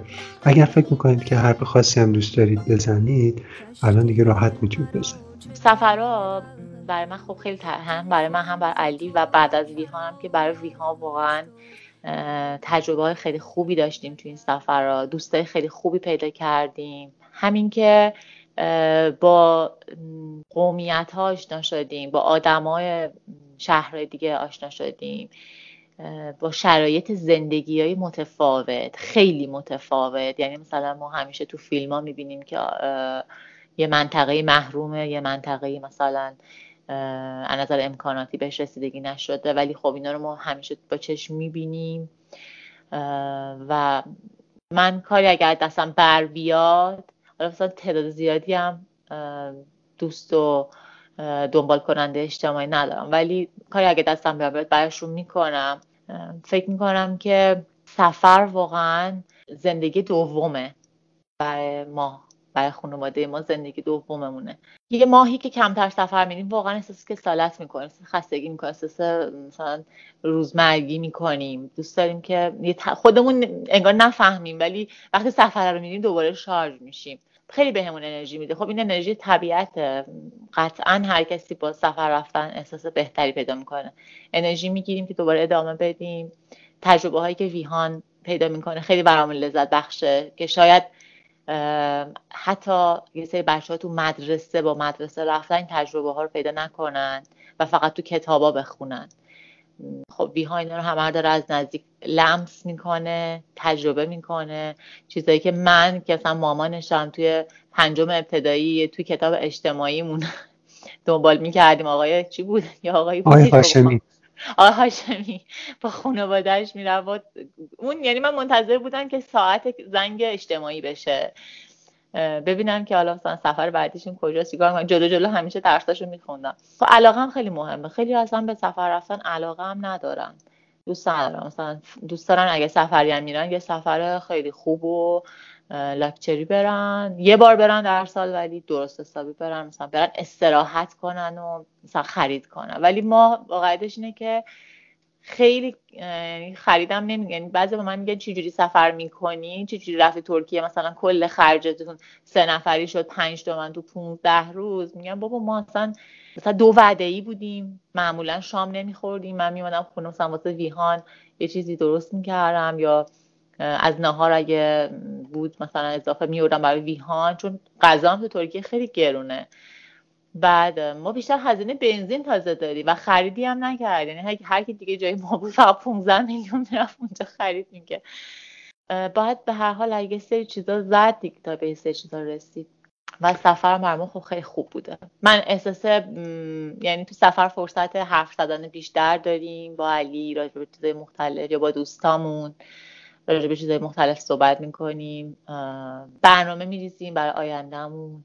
تو سفر به خودتون هم فکر می‌کنید؟ به نه. مثلا به چی؟ به مشکلاتمون؟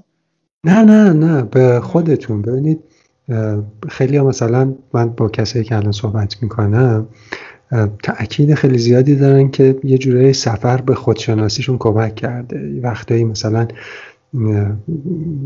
یادم نیست کدوم یکی از کسایی که باشون صحبت می‌کردم به من می‌گفت میگفتش شما میری روی کوه یه منظره می‌بینی که انگار همه چیز وایساده انگار همه چیز متوقف شده خودتی و یک دنیای دیگه. دیگه هیچی دیگه نیست. اتفاقا مشکلات نیست.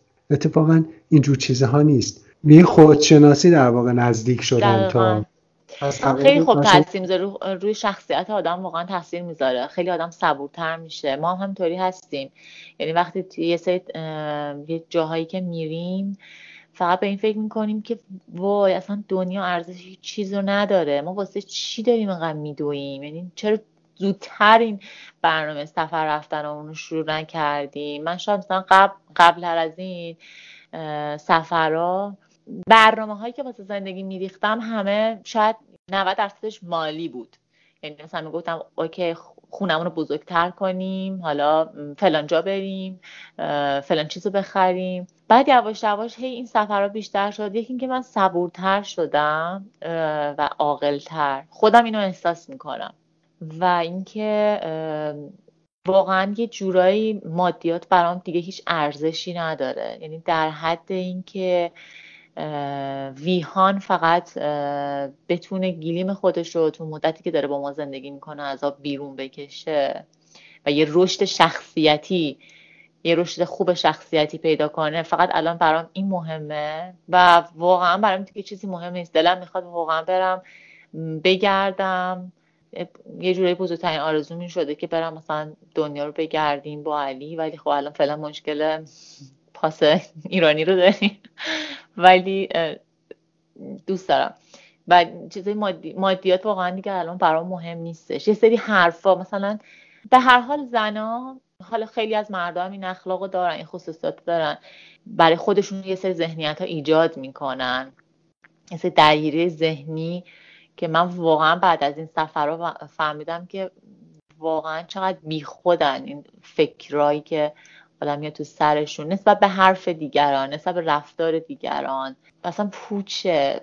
احساس می‌کنم خیلی آروم ترم و این جور چیزا برای من همیتی نداره. روزمرگیایی که مثلا واسه همه هست حرفایی که واسه همه هست مشکلات که همه جا هستش یه کمی رنگش رو از دست داده تو زندگی ما.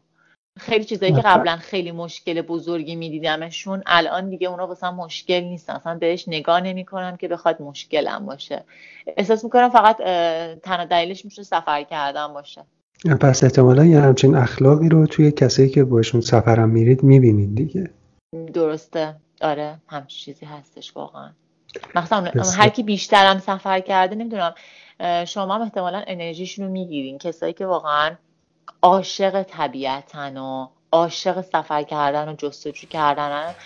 یک ساعت باشون میشینی صحبت می‌کنی یعنی حس آرامششون رو می‌گیری. قشنگ بهت منتقل می‌کنن انرژیشون رو. انگار هرچی هم سفر بیشتر می‌کنی بیشتر پخته تر میشی. و واقعا رو شخصیت تاثیر می‌ذاره. دقیقا همینطور من حالا بیشتر برق چشم می‌بینم اینجور موقع درست داره همینطور. هر که هر چقدر چیز باشه مکالمه ممکنه حتی صوتی مثل الان باشه. ولی یه شوق و ذوقی می‌بینم که خیلی به من انرژی می‌رسه. خیال رو سریت مثل باد سلام چشم تو بی اعتماد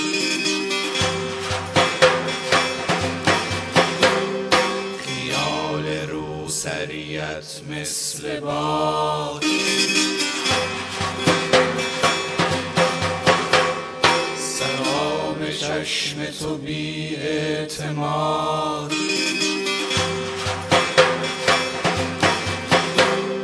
و دست های من این جاده های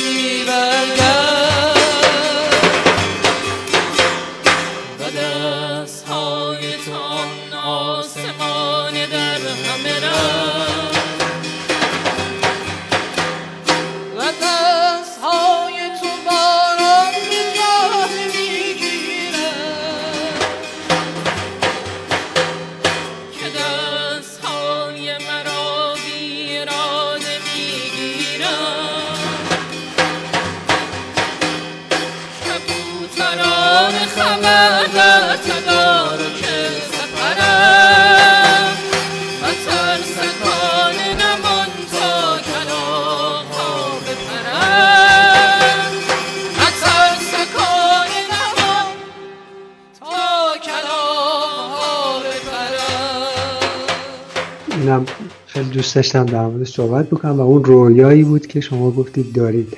من خیلی دوست داشتم در مورد این رویا صحبت بکنید یک کوچولو اگه در موردش بگید خیلی خوب میشه.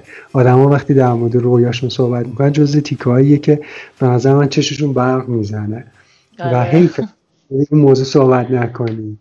ما راستش با همسرم تصمیم داشتیم که عیدی که گذشت با یکی از دوستانمون که خیلی اهل سفر طبیعت بود می‌خواستیم که اه، دو تا ون جدا بگیریم تجهیزش کنیم بعد یکم باهاش دیگه ایران گردی کنیم. بعد همسرم دوست داشت که مثلا کارش رو ول کنه و بریم جهان گردی کنیم.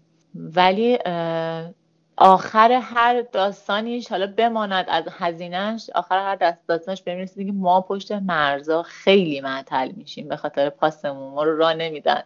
و می‌دیدیم که خیلی های مشکل رو داشتن. به خاطر همین تصمیم گرفتیم حالا فعلا از کشورهای همسایه حالا شروع کنیم. ما نمی‌خواستیم حالا خیلی دور بریم ولی می‌خواستیم کشور به کشور بریم. ولی این برنامه مثلا تا قبل از پنج سالگی ریحان دیگه جمع بشه که دیگه می‌خواد وقت مدرسهش و این داستاناست یه جا ثابت شده باشیم اون موقع. ولی خب اون نشد. ولی واقعا رویامونه. یعنی قبل از اینم که سفر ایران گردی کنیم طبیعت گردی کنیم من با علی هر وقت راجع به رویاهامون صحبت می‌کردیم علی میگفتش که به یه حدی برسیم که یه جایی رو واسه خودمون داشته باشیم که بدونیم حالا این خونه هست یه جایی رو واسه زندگی داشته باشیم. بریم دیگه هر چی درآمد داشتیم بریم بگردیم دنیا رو بزنیم زیر پامون. و هنوز هم همین رویا آخر همه رویاهامون می‌رسیم به اینکه بریم بگردیم دنیا رو بزنیم زیر پامون. مگه چقدر می‌خوایم زندگی کنیم؟ بریم فرهنگای دیگر ببینیم آدمای دیگر ببینیم. دوست دارم خیلی دوست دارم که این اتفاق بیفته. امیدوارم که واقعا زودتر یه شرایطی پیش بیاد که دغدغه ما برای سفر کردن پاسپورتمون نباشه. آره از این بابت حق با شماست. و راستش من امیدوارم که حتما به این آرزو برسید و فکر می‌کنم که می‌رسید. البته آرزو نیست رویاییه که مطمئنا بهش می‌رسید. بله. شدنیه چرا که نه. آره، چرا که نه. دست شما در.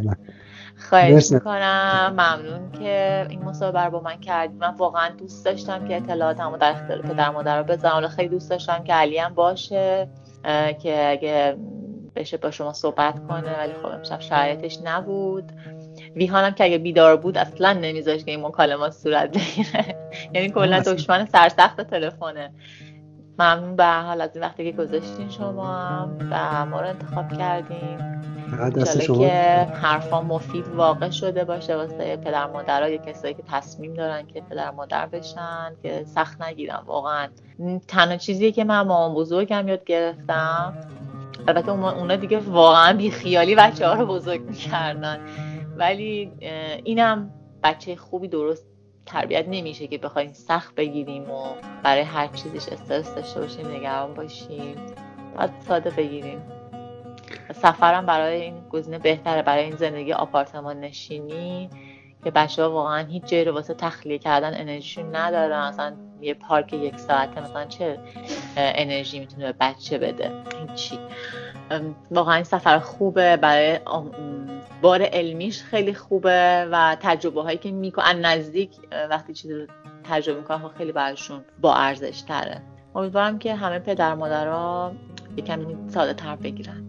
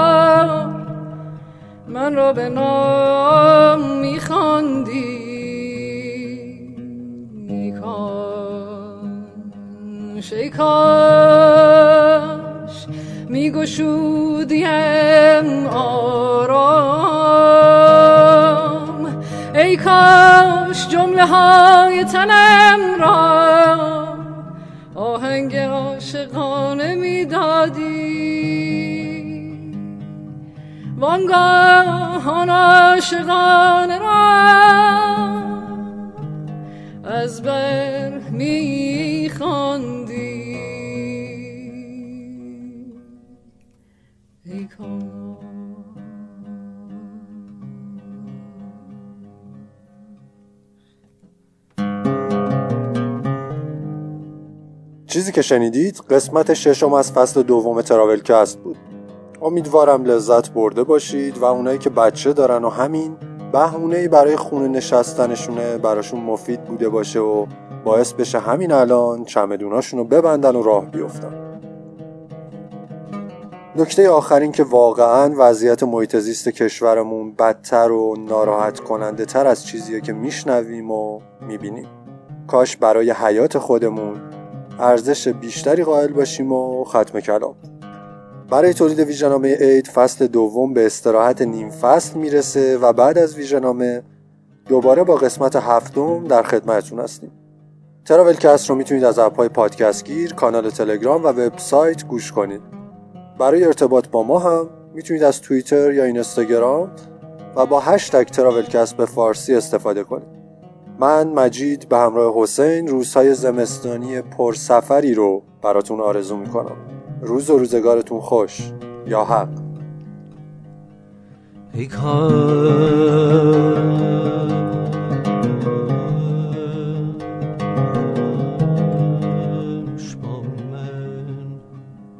میماندی روزی هزار بار من را به نام میخواندی